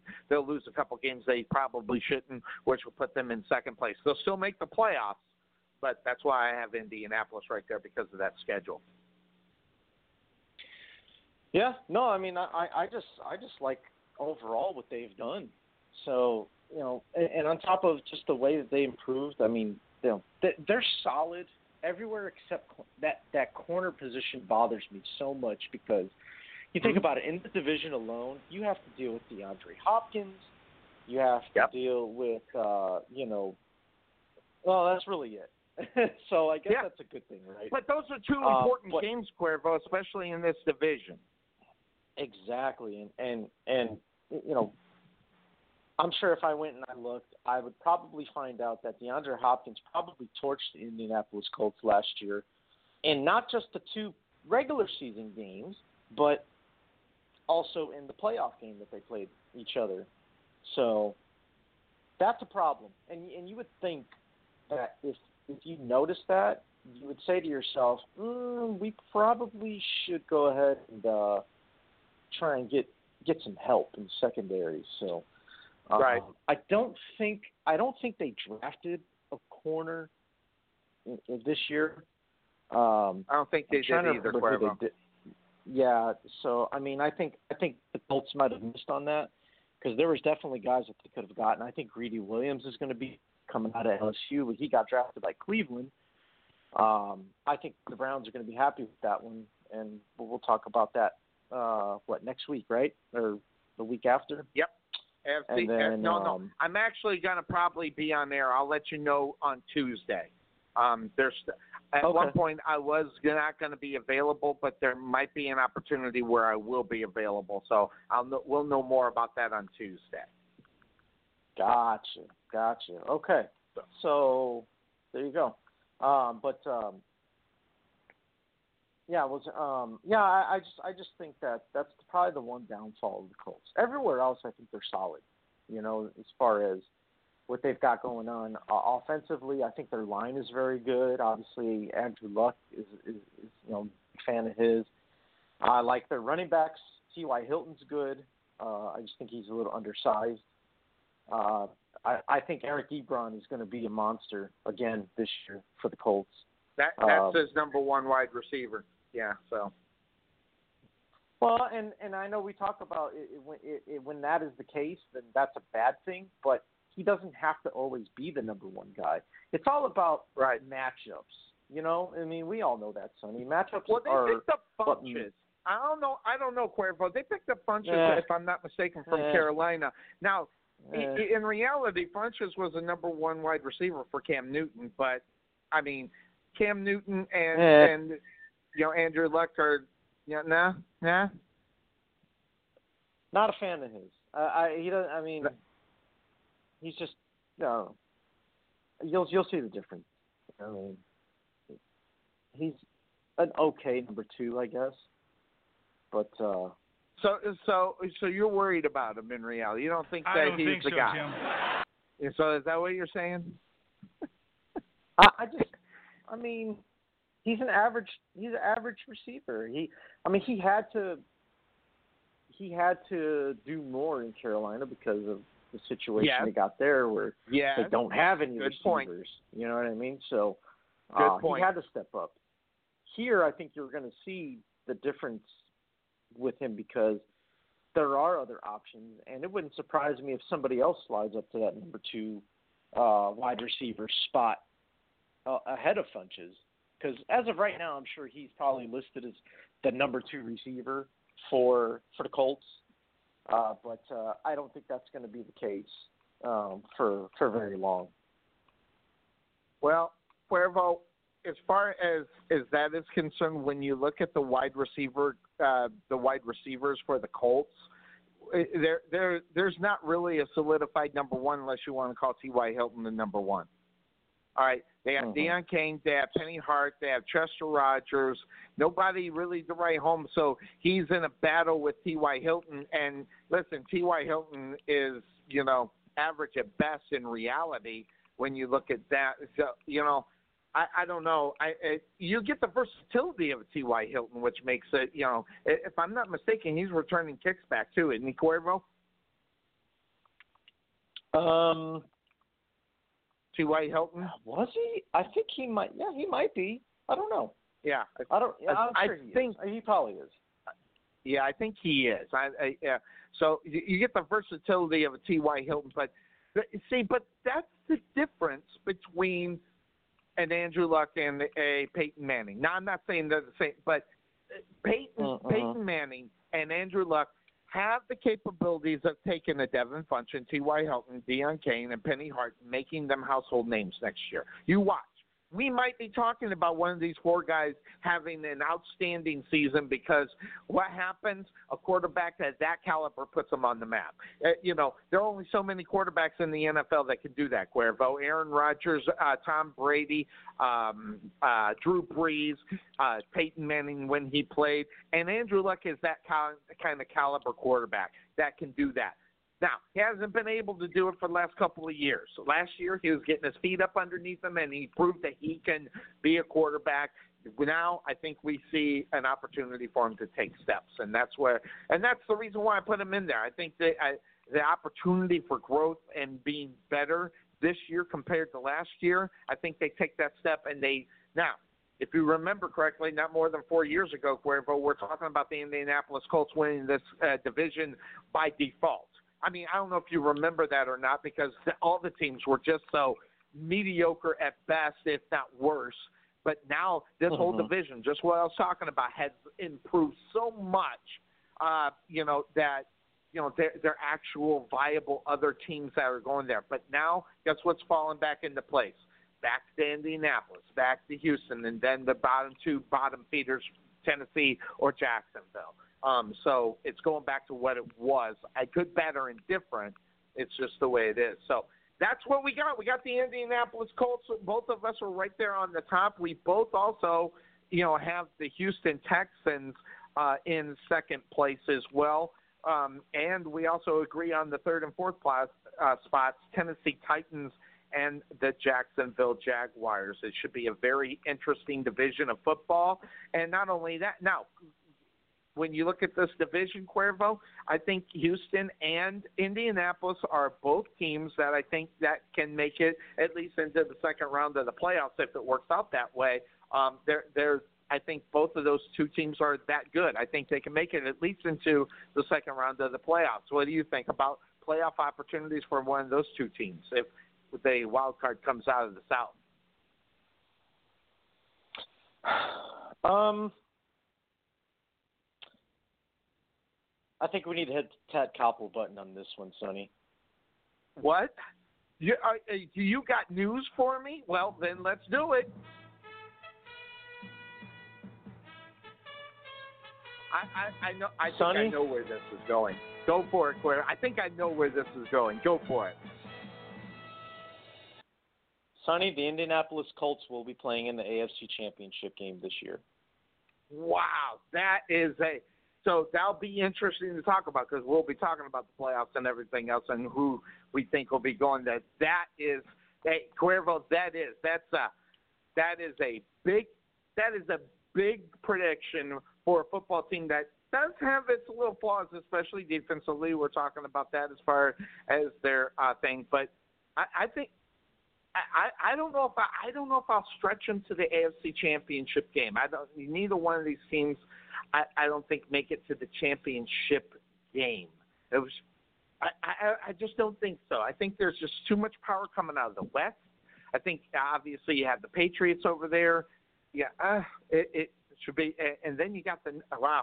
That is a huge one because you're talking about Baltimore, you're talking about Pittsburgh, you're talking about uh, uh, obviously over in the south or in the east with the Patriots. You Got Kansas City, the Chargers. Wow, that that's that's a big that's a big bold prediction. I I'm impressed. I don't think I could go that far though.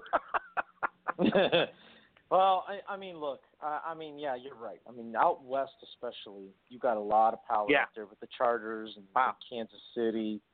Um, and Lord forbid if I mean- Denver gets better with Flacco at the quarterback position. You know, I'm still not counting. I that. mean, who knows? You never know. That that Yep. could be a thing, but um, I wouldn't hold my breath because you might pass out waiting on waiting on Yeah. Denver to get better again. But no, I mean, in all seriousness, um, you know, I know I, I know I kind of harped on the the fact that Indianapolis doesn't really have a shutdown corner of any type. Uh, I think I think with everything else that they do have going on, it you know it could compensate for it. yeah, It's just absolutely. Peyton you know, I- Manning I all over again. that- Cuervo, they didn't have a defense when that guy played. I mean, Cuervo, when's I mean, Indianapolis never had a good a, a good defense when when Peyton Manning was there. Or am I mistaken? I, I just I never really remember the the Indianapolis Colts defense going, oh God, yeah, there you go, right there, that's the defense. I never really remember that. Not no, not really. Even even the year that they beat my beloved Chicago Bears in the Super Bowl. Yes, Um, yes, That that defense was average. You know what I mean? I mean they I mean Bob Yep. Sanders was was a stud. If you remember him, that that little safety that they had. Um, mm-hmm, mm-hmm. you know, he he was the, the the bright light of that defense and and even he was, you know, not a guy that was going to become like a huge difference maker or he's like a guy that you build a defense around like a like Right. a JJ Watt or a or a Khalil Yes. Mack or anything like Mhm. that. So uh but I mean, he was very good at what he did and that was like, you know, between him and and Dwight Freeney, those those two were were the you know the cornerstones of that defense. And Freeney was a guy you could build around, but Bob Yes. Sanders not as bad. Dwight much. Freeney was a badass. Yeah, he was. He was, and uh, so that was yeah. I mean, that was what their defense was. It was Dwight Freeney, Bob Sanders, and then you had a bunch of other guys. you had nine other Yep. dudes on the field with them. Uh, so Trying to figure it yeah, out. Yep, yeah. good I point. mean, Peyton Manning, yeah, Peyton Manning never had a defense until he went to Denver. That Yep. was the when he really finally had a defense. Yeah, and and thankfully so because no disrespect to the guy, he wasn't the same quarterback that he was in Indianapolis, but he just had yeah, enough. could you imagine, Sonny? Could you imagine if he had that defense in his Colts days? Oh yeah, three, Tom he might have he might have just whipped off three in a row. Tom who? Yeah, Yeah, said it. exactly. Tom who? Yeah, That's what that's what Yep. would have been happening. People would have been Yep. like Tom who? Peyton Yeah. Manning would have been the, the one with six rings. good point. So Good point.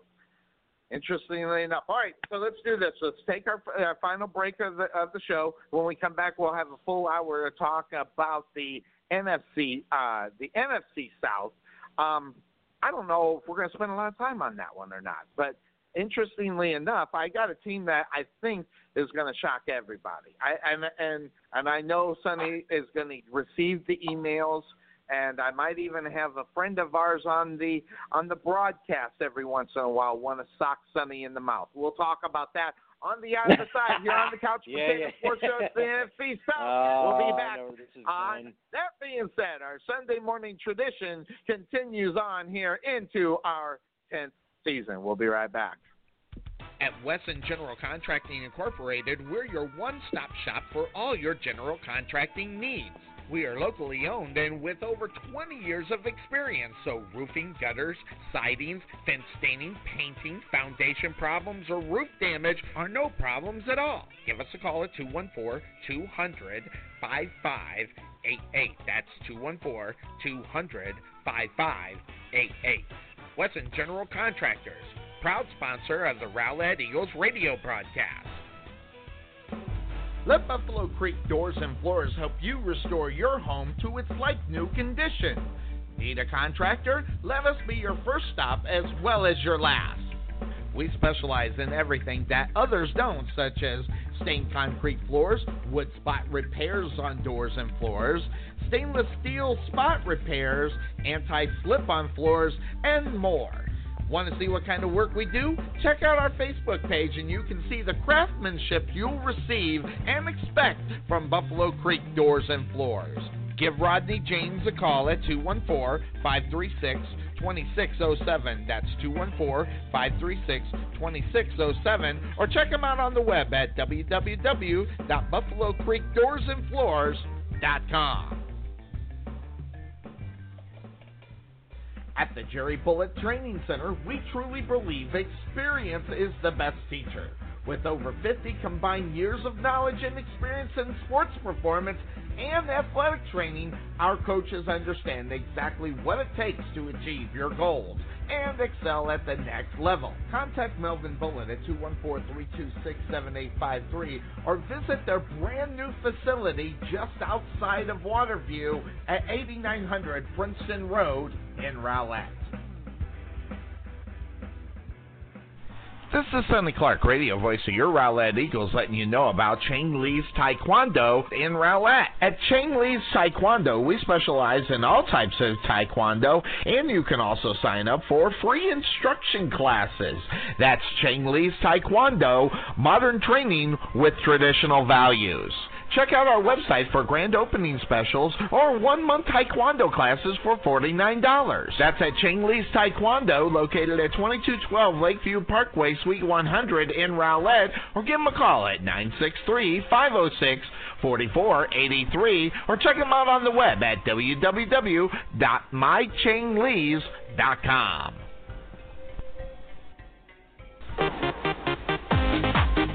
Being taken for a ride? Check out Costco Insurance, serving Texans since 1981. Bundle your home, auto, or business insurance to save a ton.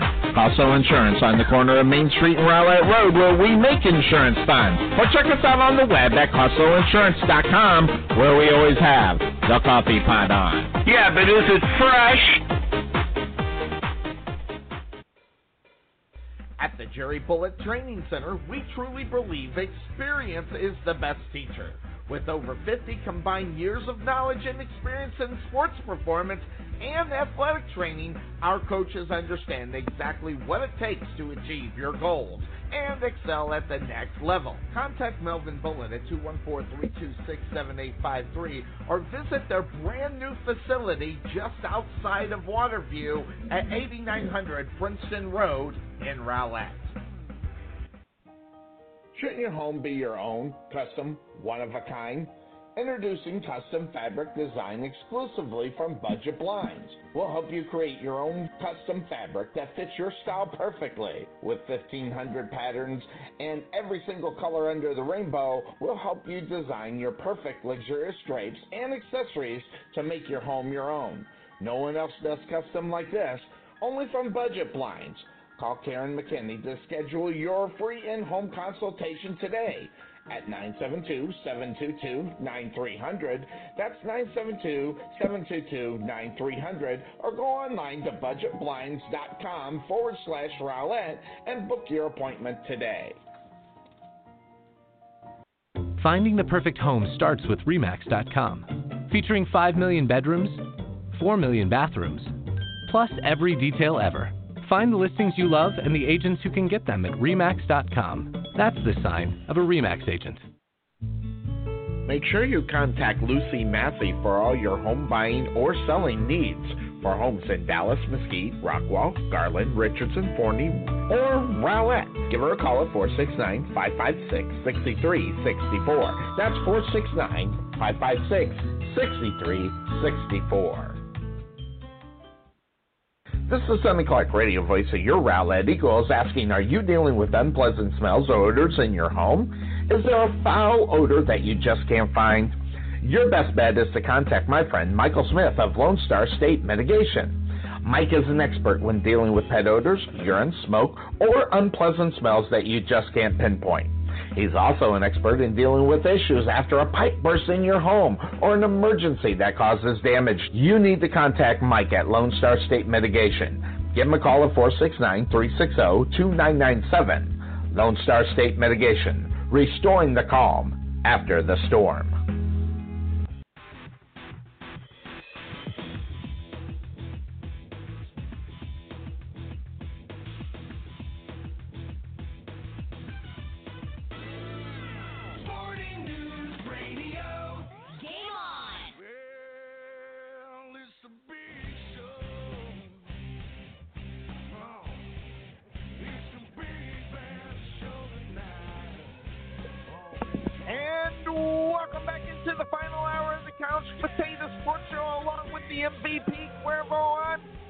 Sonny Clark, the hardest working man in sports radio, coming to you live here on a Sunday morning as we take a look at all of the news that's going on. We are working on the divisions of football for the next couple of weeks as we get closer and closer to the NFL. We are on the NFC South route right now, but that having been said, uh, there's some news that we want to talk about really quick um, because th- we don't talk about tragedies a lot when we talk about football. Um, and there was a huge tragedy in reality when you talk about talent. And uh, an unfortunate car accident. Uh, Kendrick Norton loses his arm on Wednesday night uh, in a car accident. This guy is only 22 years old, and uh, I'm sure the Dolphins obviously had him for a reason. This guy was not a bad football player at all. A big loss there. And also, more news as far as tragedies are concerned. Um, the ESPN uh, NFL analyst and well as certified badass Tedy Bruschi um, had a stroke. Um, so, and that happened uh, a couple of days ago. So, some big news right there as far as um, also uh, as far as that, and another loss for indoor football, and uh, you know, a backup quarterback to Eli Manning. Um, uh, Jared Lorenz out of Kentucky. He passes away at 38 years old. Uh, he was known as one of the big guys at the quarterback position. Uh, some big losses there, Cuervo, as we move into uh, uh, this one. I wanted to at least uh, note those really quick and wanted to know if you had anything that you wanted to say regarding those th- three. Yeah, so I knew about the guy that got into the accident and lost his arm, or they had to amputate it, and I knew about Hefty Lefty, aka Jared Lorenzen, but I didn't know Mhm. about Tedy Bruschi. Wow, I did not know that happened. I yep, hope he's all right. stroke on July 5th. Yes. I had no idea. I, I, you know, as much ESPN as I watch, I don't ever remember them mentioning that, or did I get a notification on my phone? So that's kind of weird, but. But yeah, I mean, I hope Bruschi's okay. Uh, you know, I mean, he's a tough guy. You know, he's been he's had health issues in the past too, uh, with other things. But uh, I'm sure he's going to pull through, and he's going to be good, and he's going to be healthy, and be back on the air. I'm sure very soon. So I hope so because I like his take, um, and you would think that he's a Patriot take guy. He's not necessarily that as well. Um, you know, he's Like a very good at what he does. When yeah, He's a very good analyst for them. Now, uh, just and just really quick, I wanted to get your feelings on uh, the situation with Colin Kaepernick and obviously the latest Oh, thing coming out with Nike. I, I, I just, I, I mean, you may or may not even want to talk about it. If not, I mean, I know exactly where we need to go after that. Um, so, I mean, I, what was your opinion on it, if you had one at all? No, quit crying. That's my opinion. Quit your damn crying. You know, people read too much into things, Sonny. I mean, you know, I, I, it just, it just really, like, if he has that much time to, to look into, you know, certain flags and meanings and all that, you know, you should, you know, you should be spending that time trying to work on your craft of being a quarterback. You know, and trying to get back in the league if that's what you really want instead of you know trying to give everybody a history lesson you know that's that's my thought but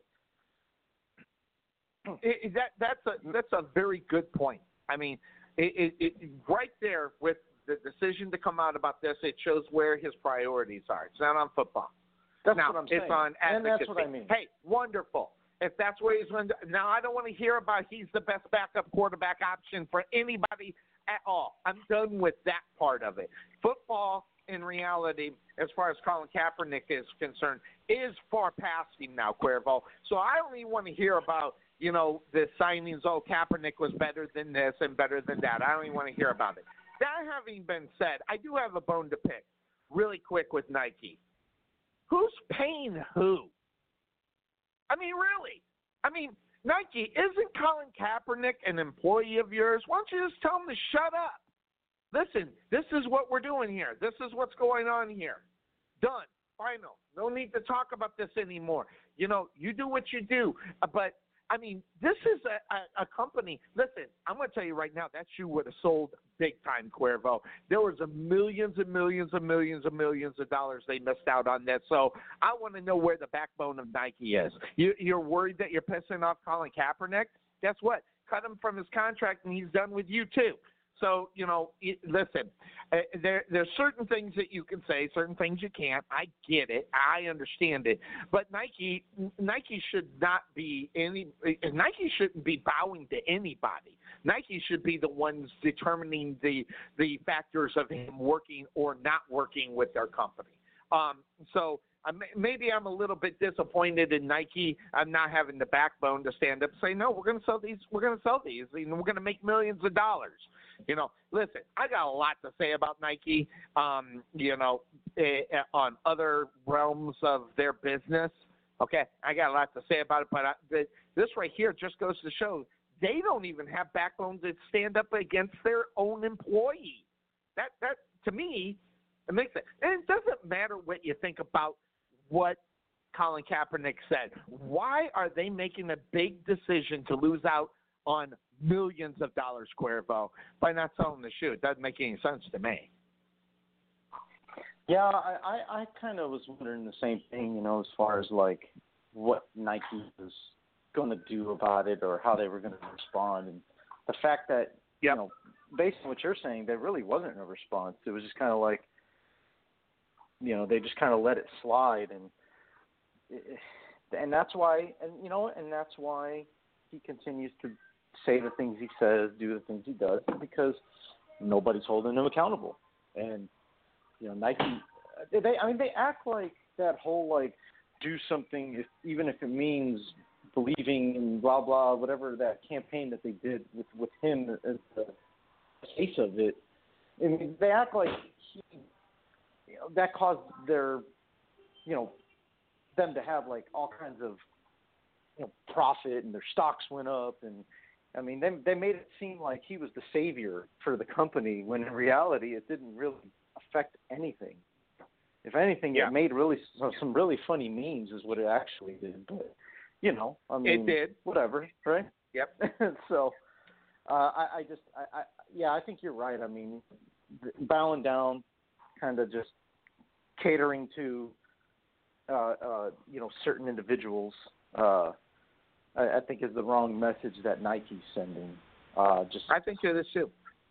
you know, just it's it's one thing much to have it's one thing to have something that you need to back. I get it. I understand what Colin. Listen, I I actually even commend the guy for what he's doing. But when you're Nike and you're giving up that opportunity to make that amount of money, because listen, it's more than what they'd be paying him. Um, so I mean that would help pay his salary um, and everything Mhm. else. So it, it, I just I found it very interesting. It, you know, I and I, I I get the I get the uh, side of it that he wants to put. I don't agree with it. And if you get the opportunity, I was gonna put it up there. Go listen to what one um, um, Jason uh, Whitlock said about it. Jason Whitlock. Go back and listen to it because Jason, what Jason Whitlock, if you guys don't know, he's a uh, he's a black commentator for Fox and a couple of other uh, independents. And, and I like when I like I like Whitlock. I don't like Whitlock with uh, who's the other dude, um, uh, Colin Cowherd. I don't like it when those two were together. Um, but I like him singularly, all by himself. I, and when he makes points and things like that, so I do like him.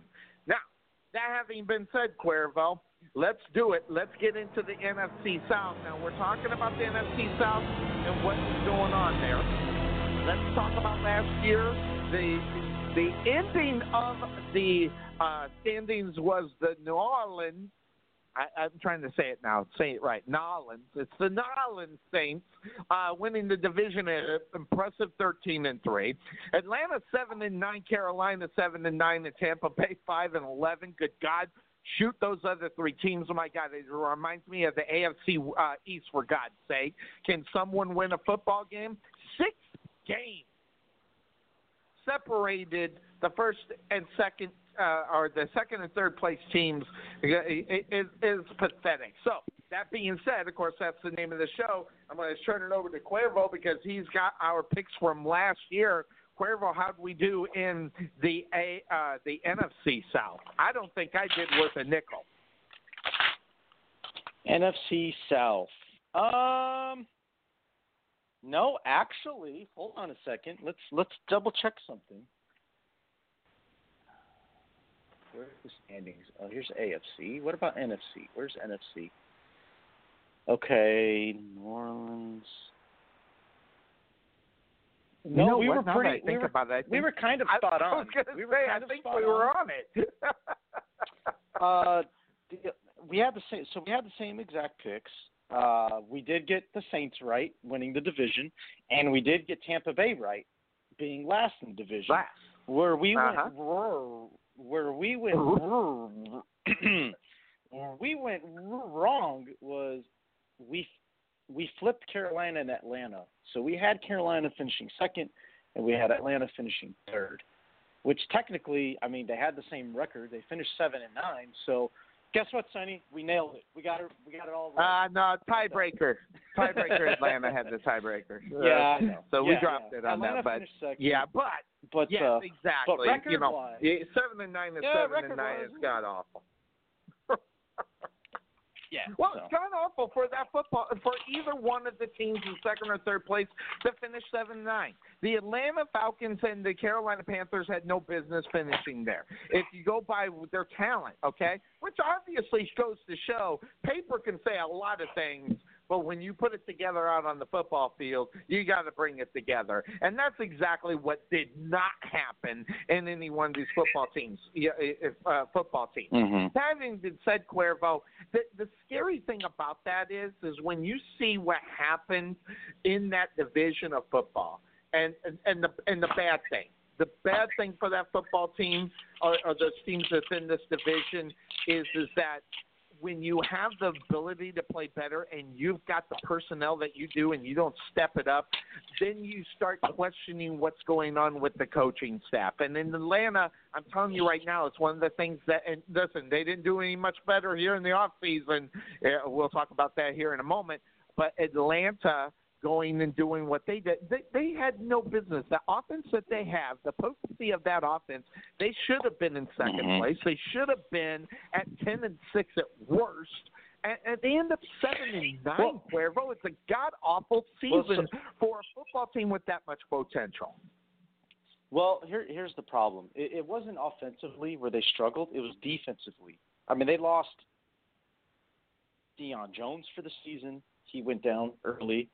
They lost their safety, Keanu Neal. He went down for the whole season. Uh, they had another uh, linebacker, Takk McKinley, who was in and out of the lineup. So defensively, they got hit hard with injuries. So it wasn't even offensively, because offensively they did what they were supposed to. Uh, I mean, they scored what, you know, over 400 points in, in throughout the season.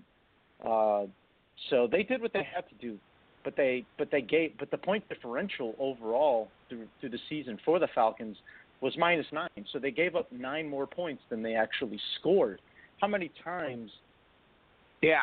It, you know, has ha, have we heard of the Falcons getting outscored? You know what I'm saying? So the defense, Yeah. it really is what what was disappointing for them because of of the where they got hit. I mean, you're talking about two Pro Bowl guys that went down for the season for those for them, and and you're going to Yep. see a difference this year.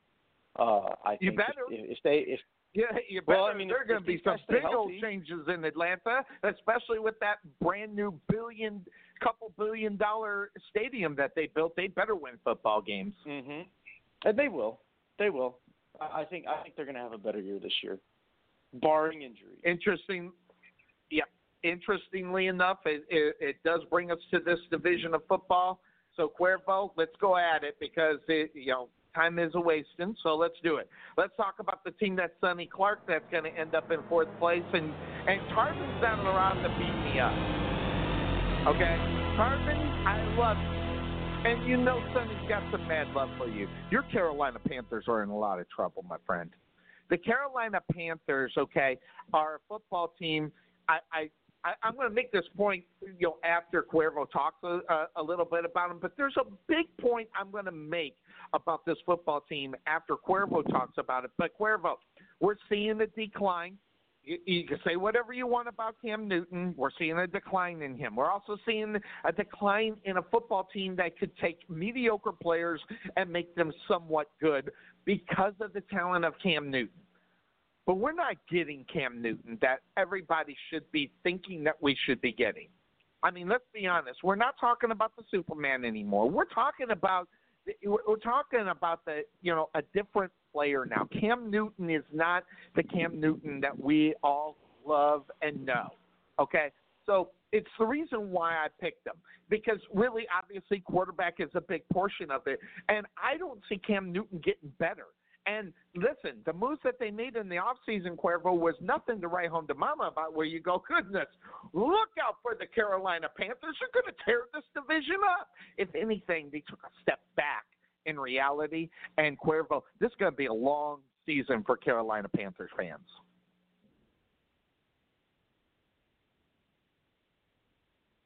And you're on mute. Let's see here. Yeah, you're on mute. Yeah, sorry about that, Sonny. No, what I was I was saying, what I was trying to say to you, but I wanted to tell him myself was that I'm surprised you didn't hit the Ted Koppel button on that one. To me, oh. that's Oh. pretty big news. That's pretty. That's pretty breaking. That's that's groundbreaking analysis right there to say that the Panthers are going to finish last.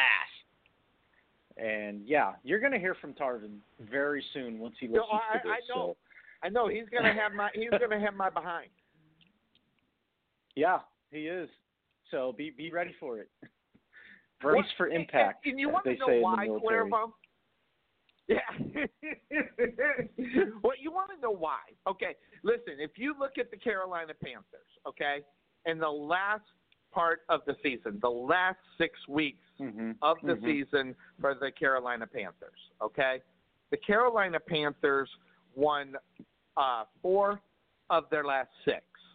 Okay, they uh, lost to the, uh, they lost i- in a did they make the wild card Cuervo last year? The Panthers. They did not. No, they did not.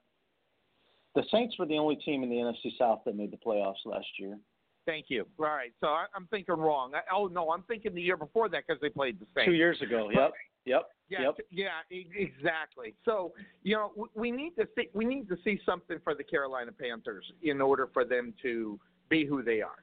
All right, so I want to see more from them, and I, I and I, they're- they've been on a slow de- a slow decline, and also they lost their guy Cuervo. and, and it, well, Cam Newton did. Funchess, he was their number one wide receiver for this football team. Guess what? He's gone.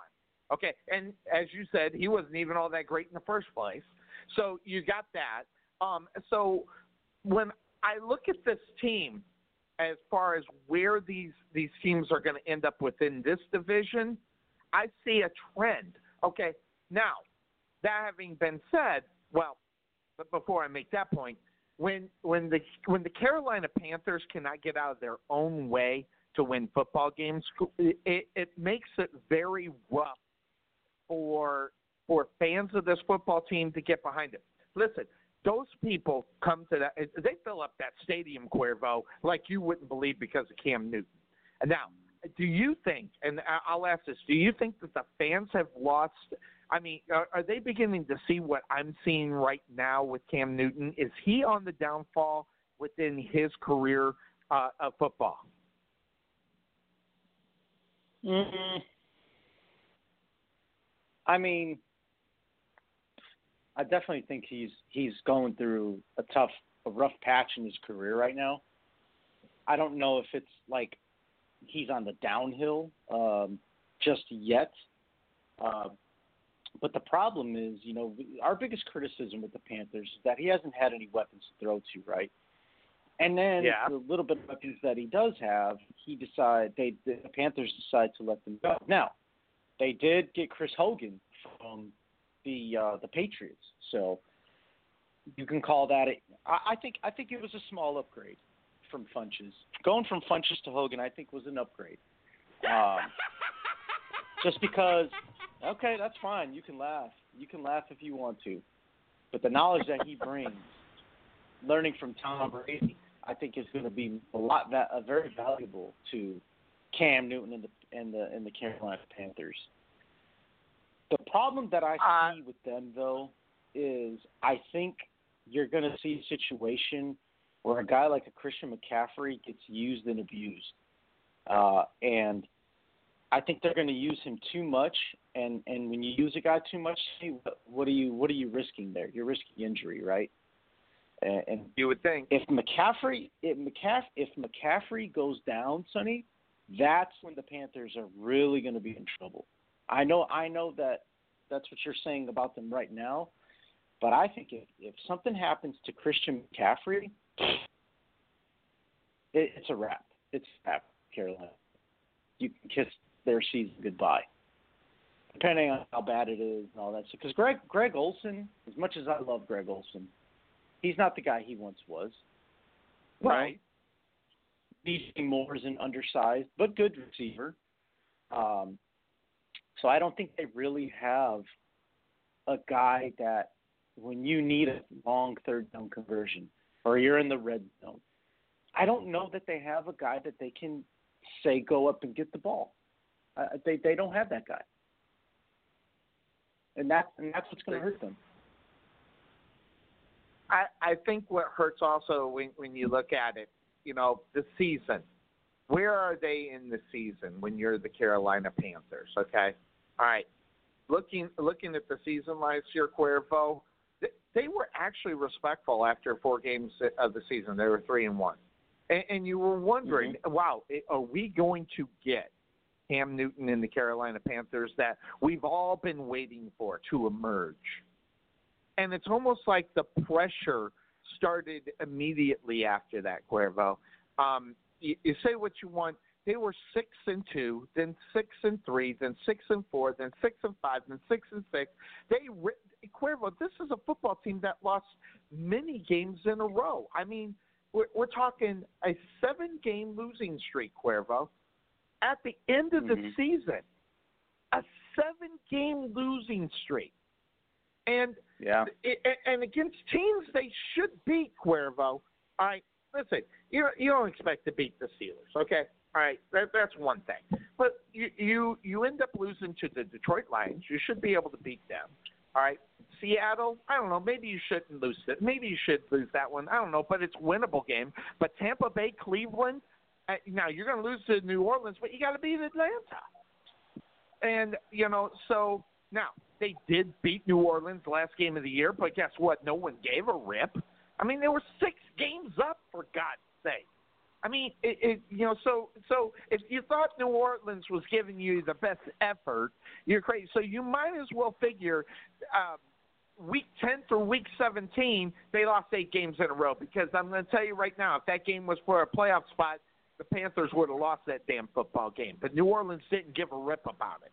And that is the reason why, Cuervo, Mhm. that I put them in last place in this division is how they finished the season.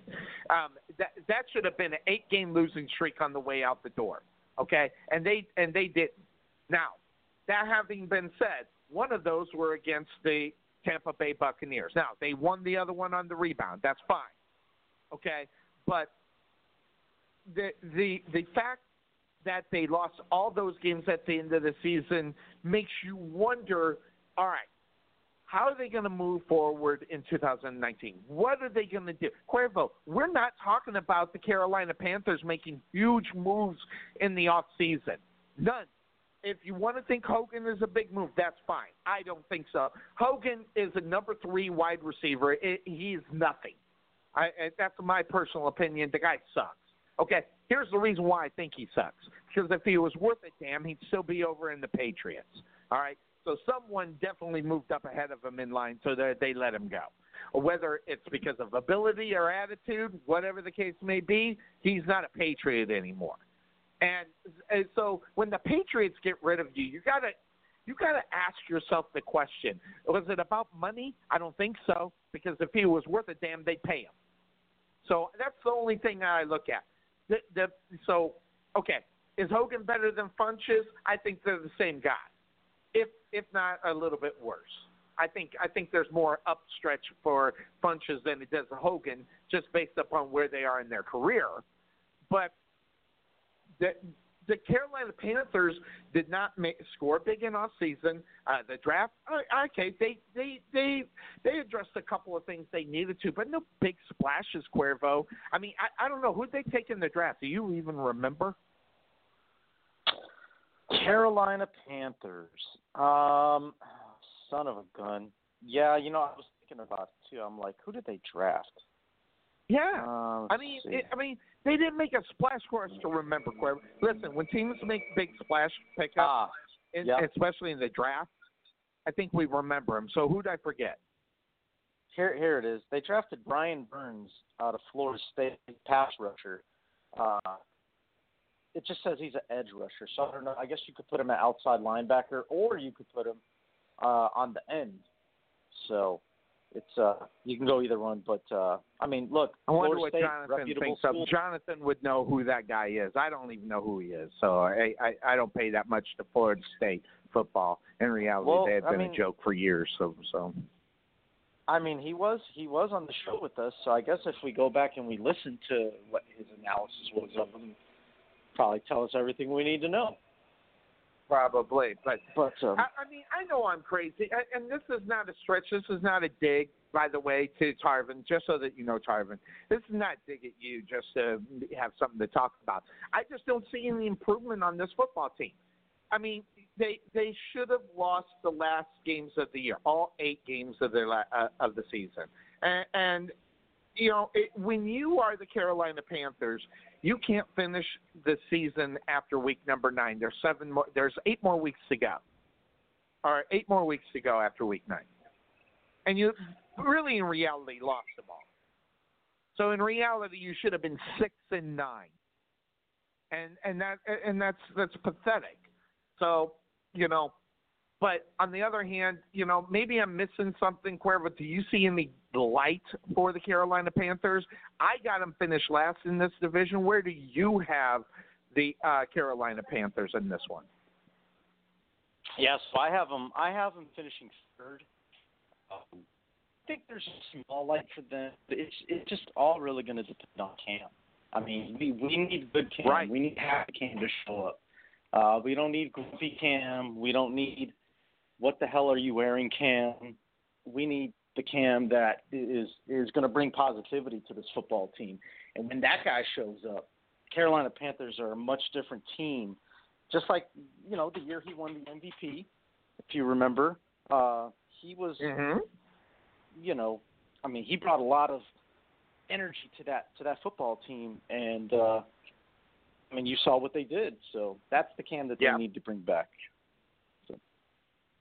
It it would be So- wonderful because it would be wonderful to see a guy that could make that move.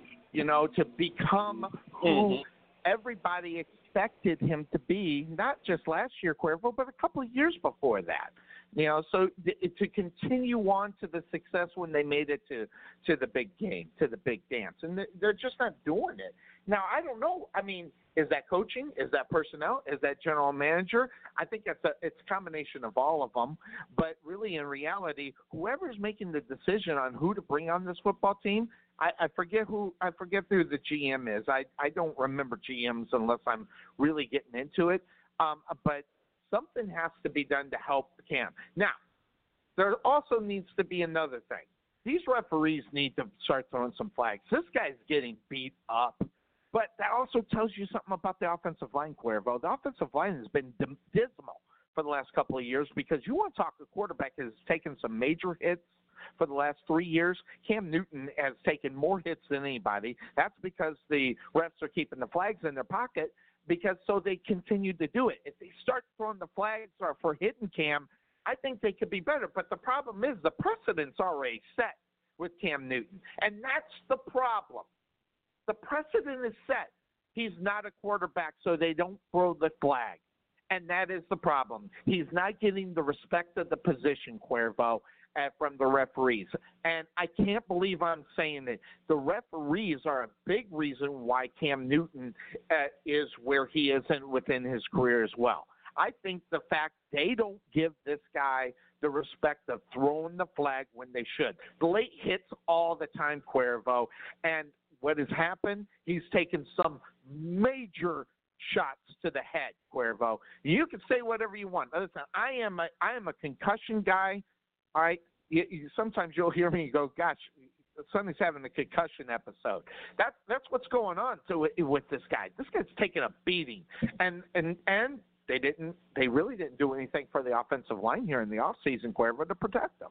So you lost Funchess, brought in Hogan, same guy, no big. Who is the guy that Cam Newton can throw the football to? And you go back, Dez Bryant. Dez Bryant. Listen, Dez Bryant would be perfect for Cam Newton because these guys are the two same guys. You want to talk about being on the same wavelength? Those two would be right there. I think that would be good. Now, there's some talk about one wide receiver coming out of retirement who used to play for the Detroit Lions. And I'll tell you right now, being on the phone with Calvin Johnson is what the Panthers should be doing. That is my big. If they pull that off, Cuervo, if they get a, a Calvin Johnson, and even though he's been out of the, the off the field for a while, it's not going to take long for him to get back into shape and ready to go to play football. That would be a big pickup for him. But we've already seen Panthers don't pay any money for any football players in order to help Cam Newton win football games. Yeah, and I mean that that would be a good. Uh, I've always said that Dez Bryant would be a good fit in Carolina, but there's a lot of teams Mhm. that could use a Dez Bryant. You know, the Panthers are one of them. You know, we mentioned uh, uh, who was it earlier that we were talking about? Uh, the Jaguars, I think we were talking about, Mm-hmm. or Mhm. somebody. I forget, but yeah, I mean, um, to answer your question, though, I think the guy that right now, if if if I had to be a betting man as to who's going to emerge as the number one guy for Cam Newton, I think it's going to be DJ Moore. I mean, this is a you know Okay. he he he actually does remind me a little bit of Steve Smith. You know, he's a small guy, but uh, you know he runs with a lot of you know. Uh, he just just just the way he plays it reminds me of Steve Smith. I say small Yep. dude can go up and get the ball, and you know he he's got that he's got that toughness about him. Um, that that you want out of those undersized receivers. Uh, he's hard he's hard to take down, um, and just I don't know, just seeing him running the way he the way he does, like his style reminds me a lot of Steve Smith. So if yeah, imagine if he can be that guy for for the Panthers again, they can they can relive that again. That would be that was exactly what what the doctor ordered for the Panthers if if that could happen. Yeah, And, and th- that being said, you know, it, it just for lack of time, you know, I don't think that the Tampa Bay Buccaneers are any better than they are. It's just the trend. Now, I'm not saying the trend of the Buccaneers are any better, Cuervo, that they're on some kind of upswing, but I'm just going by age of Jameis Winston. Now, I don't think this guy's anything to write home to mama about. Okay, the guy barely, the, the guy barely is able to make a difference out on the football field. You say whatever you want, that, but I think there's potential in Jameis Winston. Uh, now, should I think there should be a potential in Cam Newton? Of course, I think there should be, but we we've shown over the years that we're not getting it. Not that Jameis Winston has shown that he can go out and be the guy um, in reality because he's not. He didn't even throw for 3,000 yards this past season, Cuervo. Eight yards shy of 3,000. But where the number is, is 19 touchdowns. Now, Cam Newton had 24 touchdowns in the season. Um, but the interception ratio, Cam Newton threw a bunch. So, you know, Uh, you know, interceptions for Jameis Winston are 14. Cam Newton, I think he had like, I think he had like 16, if I'm not mistaken. I'm going to find it iffy. There he is. Cam Newton interceptions. Where's the INT? He had 13 last year. So, I, and I think that you know now the year before that he threw 16, so it went down a little bit. But he's got to stop throwing the ball to the other team, Cuervo, and also he, he's had a couple of turnover, more turnovers this past year than he did in the years before that as well. So you can't turn the ball over. and He's got to think better with the ball. But when you're desperate, you make mistakes, and that's where the Carolina Panthers are. This is a football team that's desperate because they can't win football games on a consistent basis.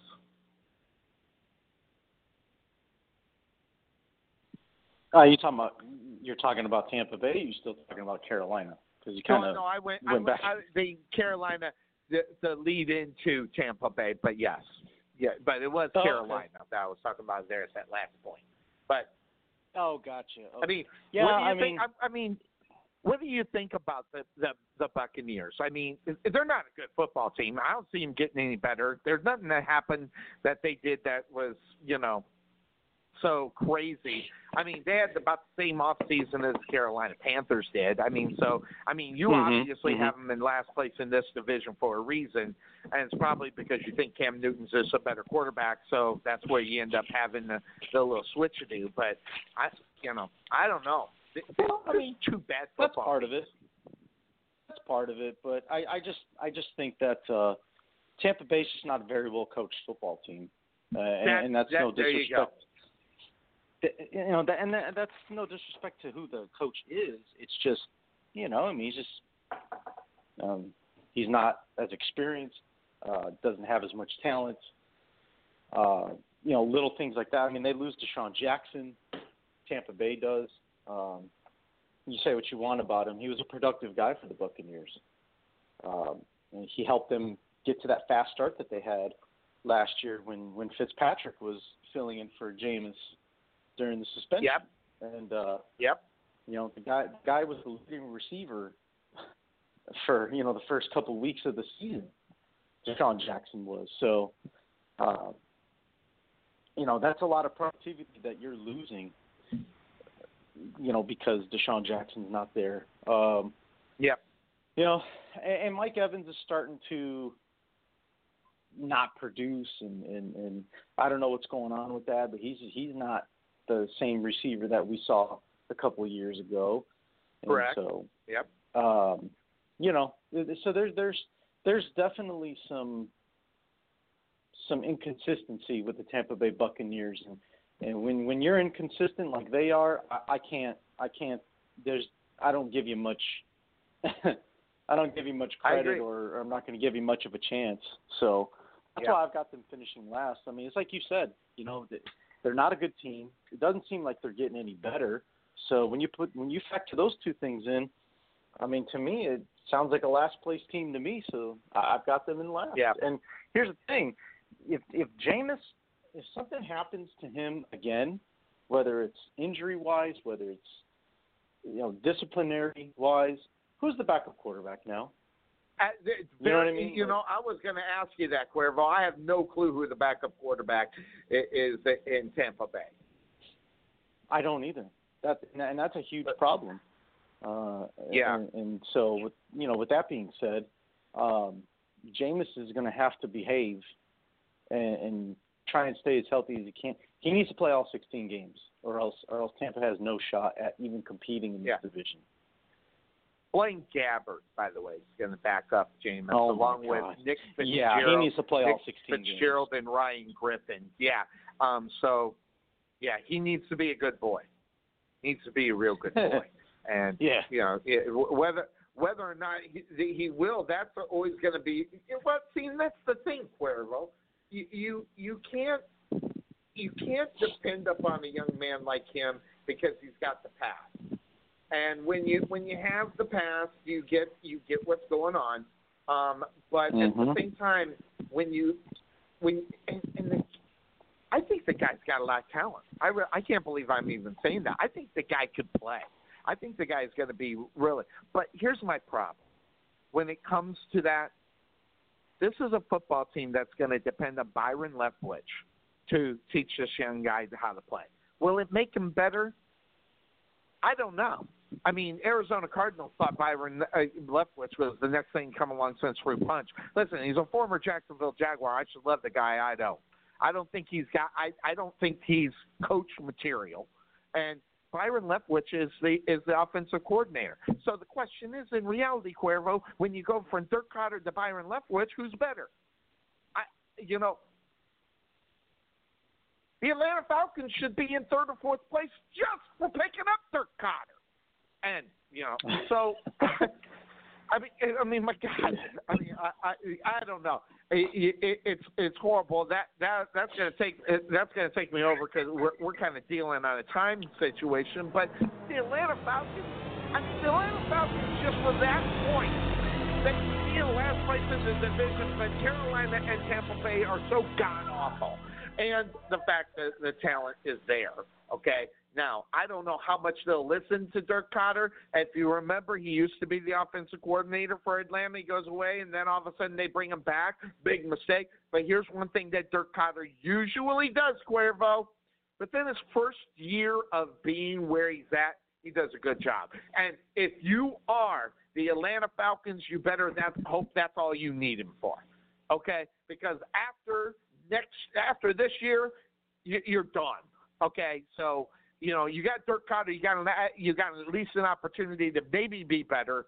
Um, but my only problem with Atlanta is they're going to become that traditional, a t- traditional, you know, team that you know exactly what's heading there, that, headed at them. And when you are that much of a predictable coach, you you are not a good football team. It's not good for Atlanta. And I know I bash this guy all the time, but this is not the right move for you as a football team. You there's got to be somebody out there, Cuervo, that's better than Dirk Koetter. I'm sorry, and you bring him back. I mean, didn't you fire him for a reason? Yeah, because he sucked. So you decided to bring him back. I mean, goodness gracious, I you know I don't know. Maybe it's me. Maybe Hey, I'm can we old. talk? You know, but when you fire someone and bring him back, what does that tell you about your franchise, Cuervo? You're in trouble. Yeah, you know that one really surprised me uh, when did. I heard that did they brought him back. I mean, I mean, I, yeah, I thought like they said, I, I mean, thought they, they'd they, take him to another football team so you can go screw them up. But no, they they decide they want a double dose of Dirk Koetter. Congratulations, oh Atlanta. yeah, yeah, exactly. I mean, yeah, I, I, I, I just here's your reward for you know completely destroying the Atlanta Falcons. We'll bring you back. How does that sound? Yeah. Okay. Yeah. so I I don't know I I I mean I scratched my head too when I when I saw that or I remember hearing about that and I was you know I was waiting for this day uh to talk about it because I just wanted to hear your you know Sonny Clark's rant about Dirk Koetter, one of his favorites of all time. Yeah, my, Uh, but, he, uh, he's definitely my favorite. Now, the simple fact of the matter. terrible. Crazy knucklehead are terrible. Uh, thank you, Chuck. Stupid Appreciate ass the move. commentary. Stupid ass move for a stupid ass franchise that has no business. And listen, listen, you're, you're about ready to go up against a football team that beat you by six games. And Oh, but Dirk Koetter's the answer. You bunch of idiots. You deserve to finish last. But the Yeah, talent. they do. There's the talent. They they do have talent. I, and listen, I don't know what it is. I, I I'm not sure what's wrong with Matt Ryan. I'm not sure what's wrong with with the uh, with the wide receivers. Uh, with uh, oh his name just slipped my mind. But the certified badass, and they're just not on the same page. But here's the problem. This I, remember last year when I said it was a make or break year for Ryan.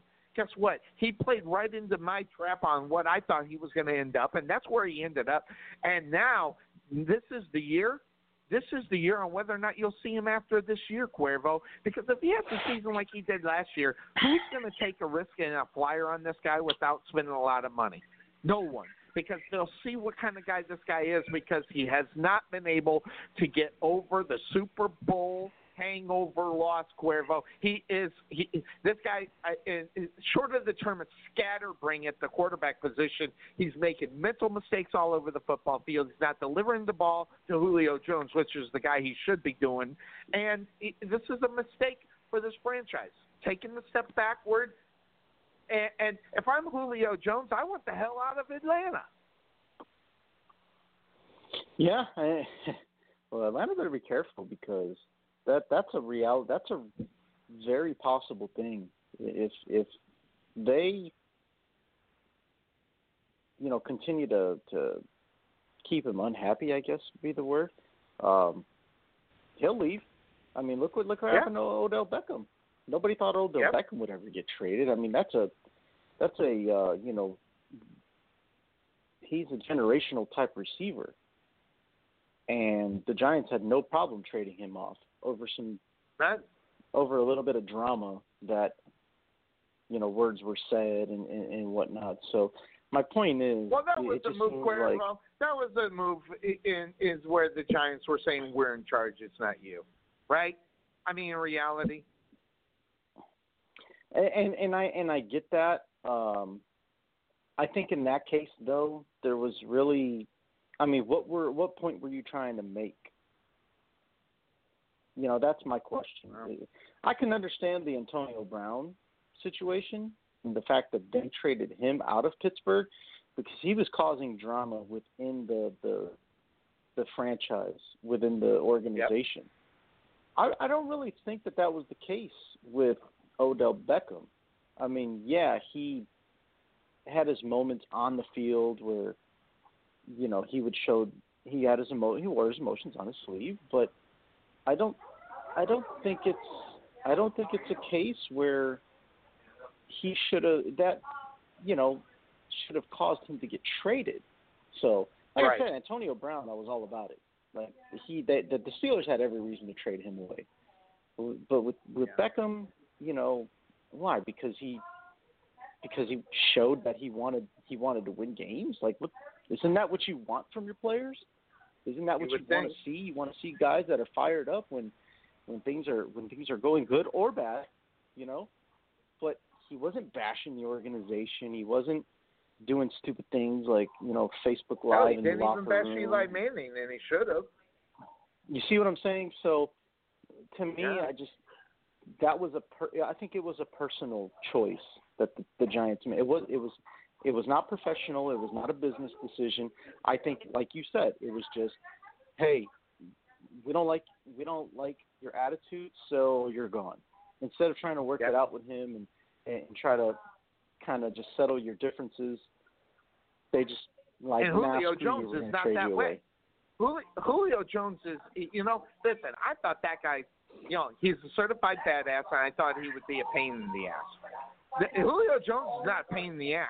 Julio Jones is just a s- No, not at all. stud. And, and, and the fact they don't get him the ball or they don't depend upon him, that comes from the lack of the decisions at the quarterback position to get him the ball because every play is number one the number one target in a pass play has got to be Julio Jones and if it's not you know that's going to be crazy um but you know I, I don't see this division finishing any differently Cuervo than with with the Saints being out in front in this division I mean I you know I I, I would love to break down Atlanta, but Atlanta, Atlanta is who they are. It, it reminds me of Dennis Green. I mean, you remember the famous Dennis Green line? Atlanta's who they are. I mean, you know what you're getting with them. You're getting a guy that should be able to take you to back to the Super Bowl, but you're not getting them that way anymore.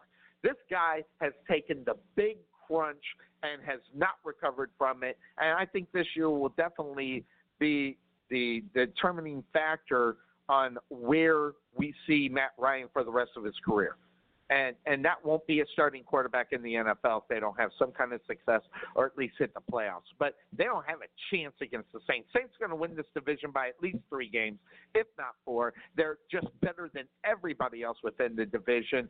And the Atlanta Falcons, they should be chawing at their asses, but they're not getting the job done. And yeah, but Dirk Koetter will be the answer to that question. It's just the dumbest thing ever. yeah, yeah. Uh, thank you, Sonny, for another Sonny Clark, famous Sonny Clark rant on that one. God. Um, you know, I, I, hey, look, at least I'm you, you gotta, dependable. you gotta, I mean, you you you got to remember. You got to remember there are there is some good that he did for that offense too. I know that you you know you with the whole predictability thing, and, and I get all that, but um, I also think that's why I said they got a chance this year. It's his first year back, so they got that little chance because maybe Yeah, they and- won't be on to him.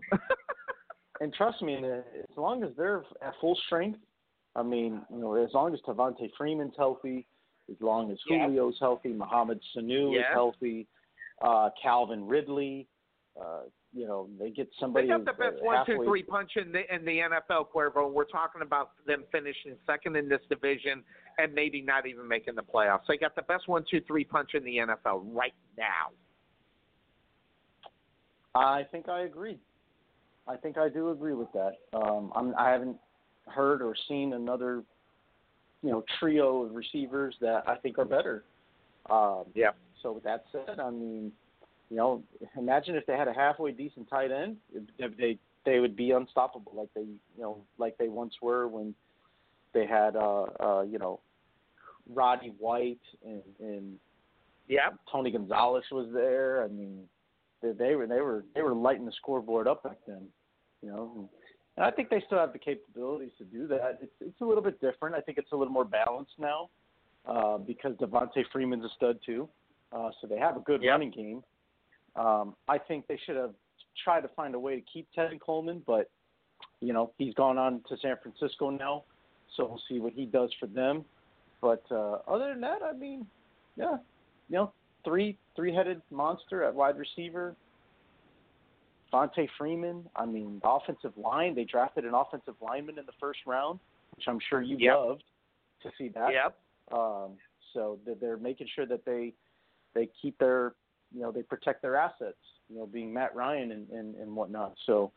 Um, you know, and that's why I've got the Falcons, you know, finishing second. Uh, I just think that, you know, with with them coming back uh, full strength, especially on the defense, I think I think I think they can get to the ten wins that you were just talking about as long as they stay healthy. Yep. They, maybe even eleven. and and, and uh, but that would all have to come together because they do have the Saints. And listen, you we can talk all day long. First of all, they're the class of this division. Second of all, they might have had the best off season in signing players, Cuervo. And I'm talking about I'm talking about the Saints. Okay, they pick up Jared Cook. Okay, It- you know, I'm sorry when they when they added that, that was huge.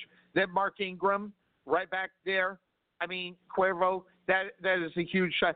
Cameron No, he's Jordan. gone, Sonny. what? Mark Ingram's gone. I thought they picked him back up. They didn't. No, he's a Baltimore Raven. Oh, that hurts. That just happened then. Yeah, that happened because I I I I've been when I've been doing the thing I've been I've been doing it you know and uh, the last that I did the Saints because this was an easy that I had touched the, the Saints and since you know the um April April yeah April so this happened after April so there you go so I didn't realize that I didn't put It two and two together. You're it right. was pretty early. Yeah. It was pretty early in free agency when he signed with the Ravens. Yeah. So, you know, I don't know. I just, you know, I look, I look at a lot of things that could end up happening. You know, I, I think the Saints had a real good off season. I mean, shoot, I wish they would have kept him, but um, the fact of the matter is, I, I think, when, I mean, I mean, looking at first of all, they're the best team in this division. They're going to win it by, no problem. Um, then, then you know, off-season moves that are huge for them. You know, you know, I think they even shored up the offensive Mhm. line as well, if I remember correctly. Um, so, you know, it, it really interesting. They did lose Unger, didn't they? I think Max Unger, he's done, right? Um, so uh, he went to a different Yeah, team, retired. but they replaced him with. No, he retired. Yeah, yeah, I think they. Remember? He retired. Yeah, yeah, that's He right. retired, he retired, but they. Yeah, they picked up an offensive line out of college. I think it was Texas A&M, some dude out of Texas A&M. Um, you know, in Oh, yeah, okay. to to take his spot. So, um, I, I just I can't remember the guy's name. Uh, but uh, um, oh, you're I- trying to think of their first round draft pick. Yeah, is is is I can't remember who it was, but I I, I remember it was Texas A and M because that was a uh, you know it wasn't very far for him to go um to head over there. So um and then I'm gonna tell you right now, free agents from the New England Patriots too. So Jesus, I mean, of course they're the better football team. Yeah, I mean, I think I think you know Jared Cook. That Jared Cook signing is a lot bigger than what people think. I mean, I know he's a little bit older, and you know people may think that he's you know Veteran. not as you know not as good as he once was, obviously, and he's no Travis Kelce or Zach Ertz, but still can do a lot of things for that, and, that and that's what that's that's what I like about tight ends like Jared Cook is they're versatile. They're not one dimensional, and, and Cook is one of those guys you can use him in a lot of different ways. So, um, I Erik think I think when the Saints.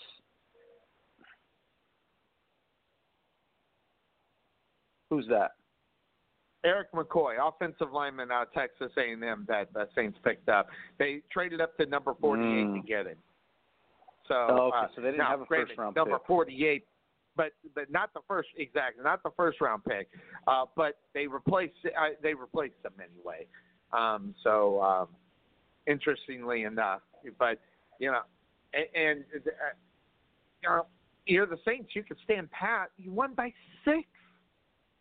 I don't know, Cuervo. I, you, when you're the other teams in this division and see what the Saints just totally demolished you all season long last year, you know, you you got to make you got to make better moves to be, you know, more competitive within this division.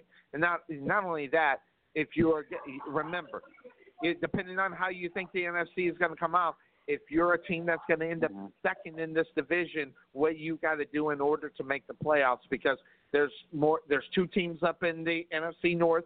There's more there's two teams over in the NFC West.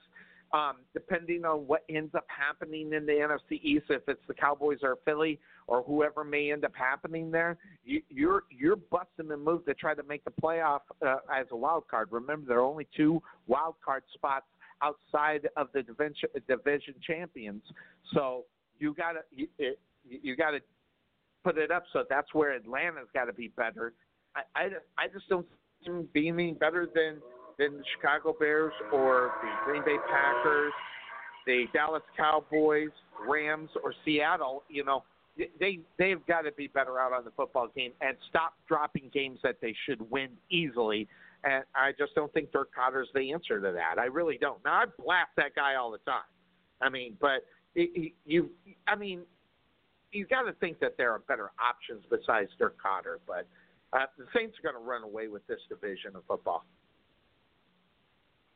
Yeah, I think so too. I think this one's a no-brainer. Um, I think the Saints win this division pretty convincingly. Um, you know, I I just I think that uh, the Saints are going to come out this year and I don't know if I want to call it revenge, Sonny, but what I will say is that I think I think their focus is finishing the job, and that and what I mean by that Absolutely. is getting to the Super Bowl, getting to the Super Bowl this year. No Which they should have been in no based upon that call. Yep. well, I mean, but I'll tell you, uh, they're going to come back storming this year, and and there's going to be no debates. No, it's not even going to. I don't even think they're going to make it close. I think they're just going to They come were out and 13 and three, Cuervo. They should have been 14 and two, as Carolina Panthers beat them last week. You know, uh, on a week no one Mhm. cared. They should have been 14 and two.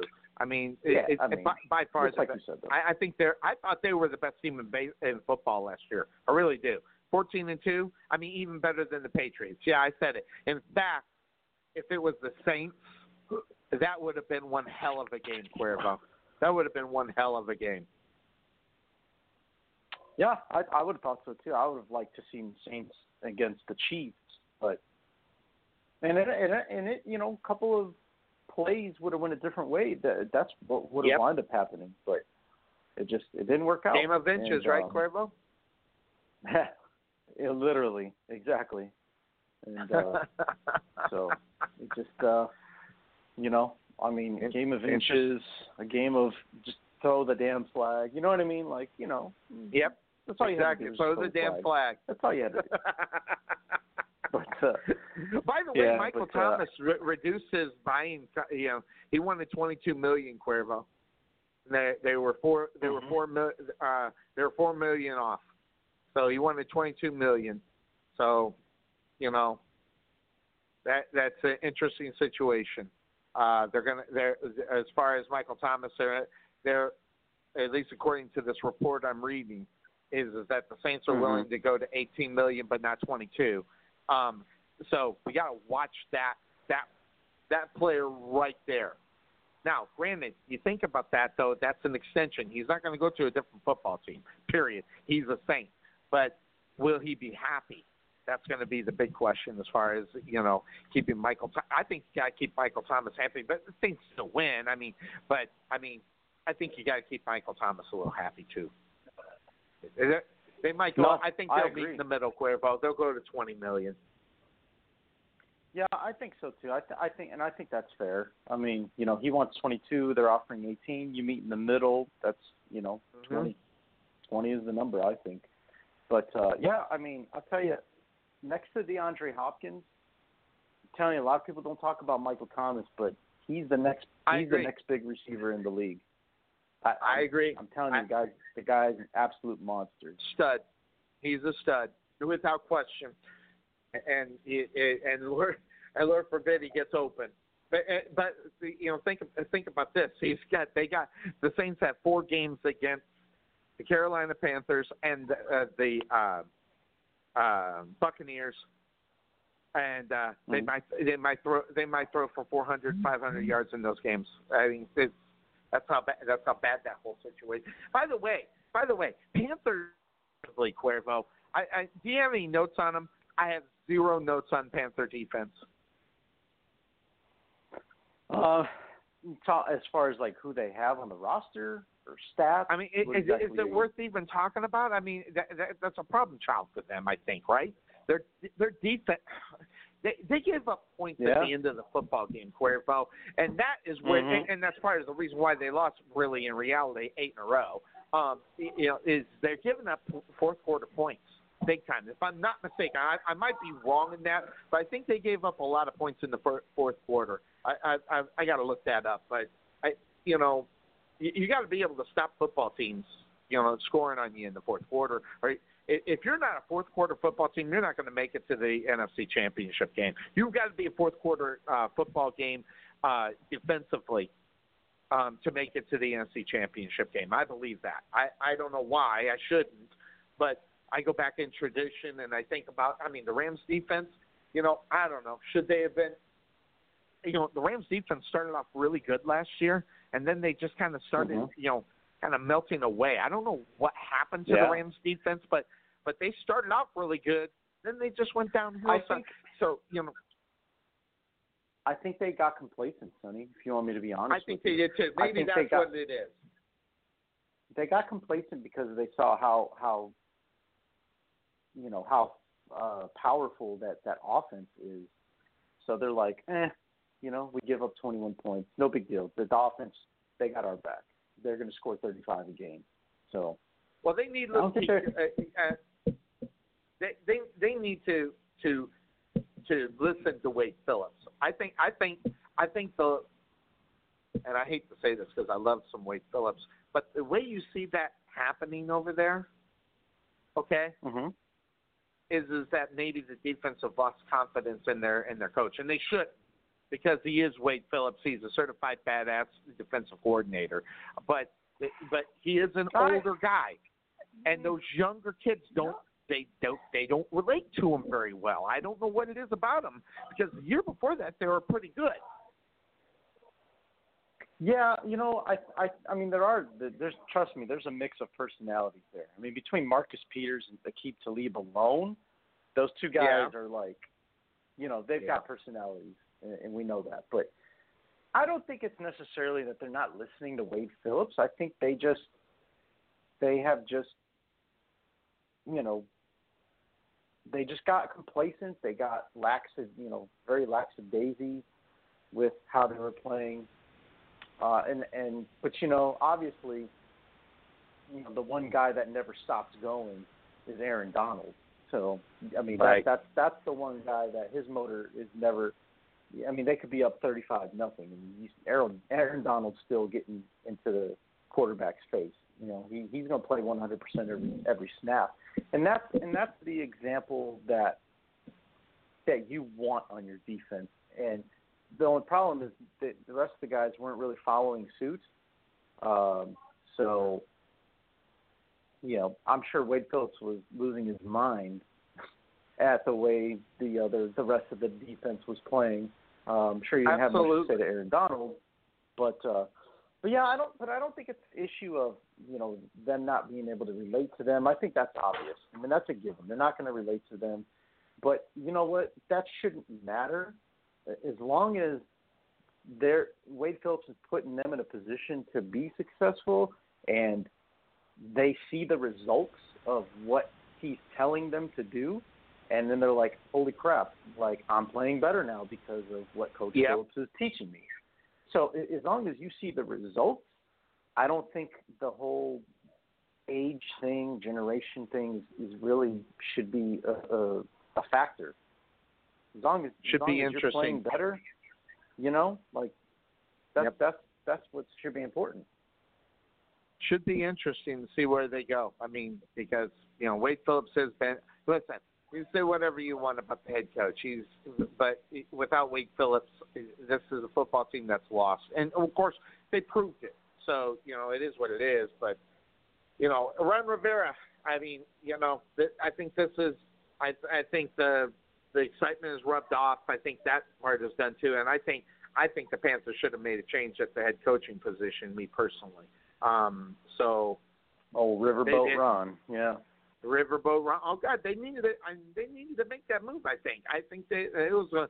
I think that was a drop of the ball as well. But you know, it's hard to you know. You, you, you get nicknames for a reason, right, Cuervo? I mean, so and and, Mhm. and and Carolina, you know, if I'm not mistaken, and this is just off the top of my head, two years in a row they won like eight games in a row. Uh, this this this past year they just reversed it. So are they going to allow it? How much Yeah. longer they allow it? I'll tell you right now, Ron Rivera's on a short leash. If they don't get out, if they don't get out of the gate, that, this guy's going to be gone mid-season, Cuervo. I t- you know what? Tonight I just thought about something. Ron Rivera is the reason I didn't have a perfect NFC South last year. I'm gonna tell you why he's the reason.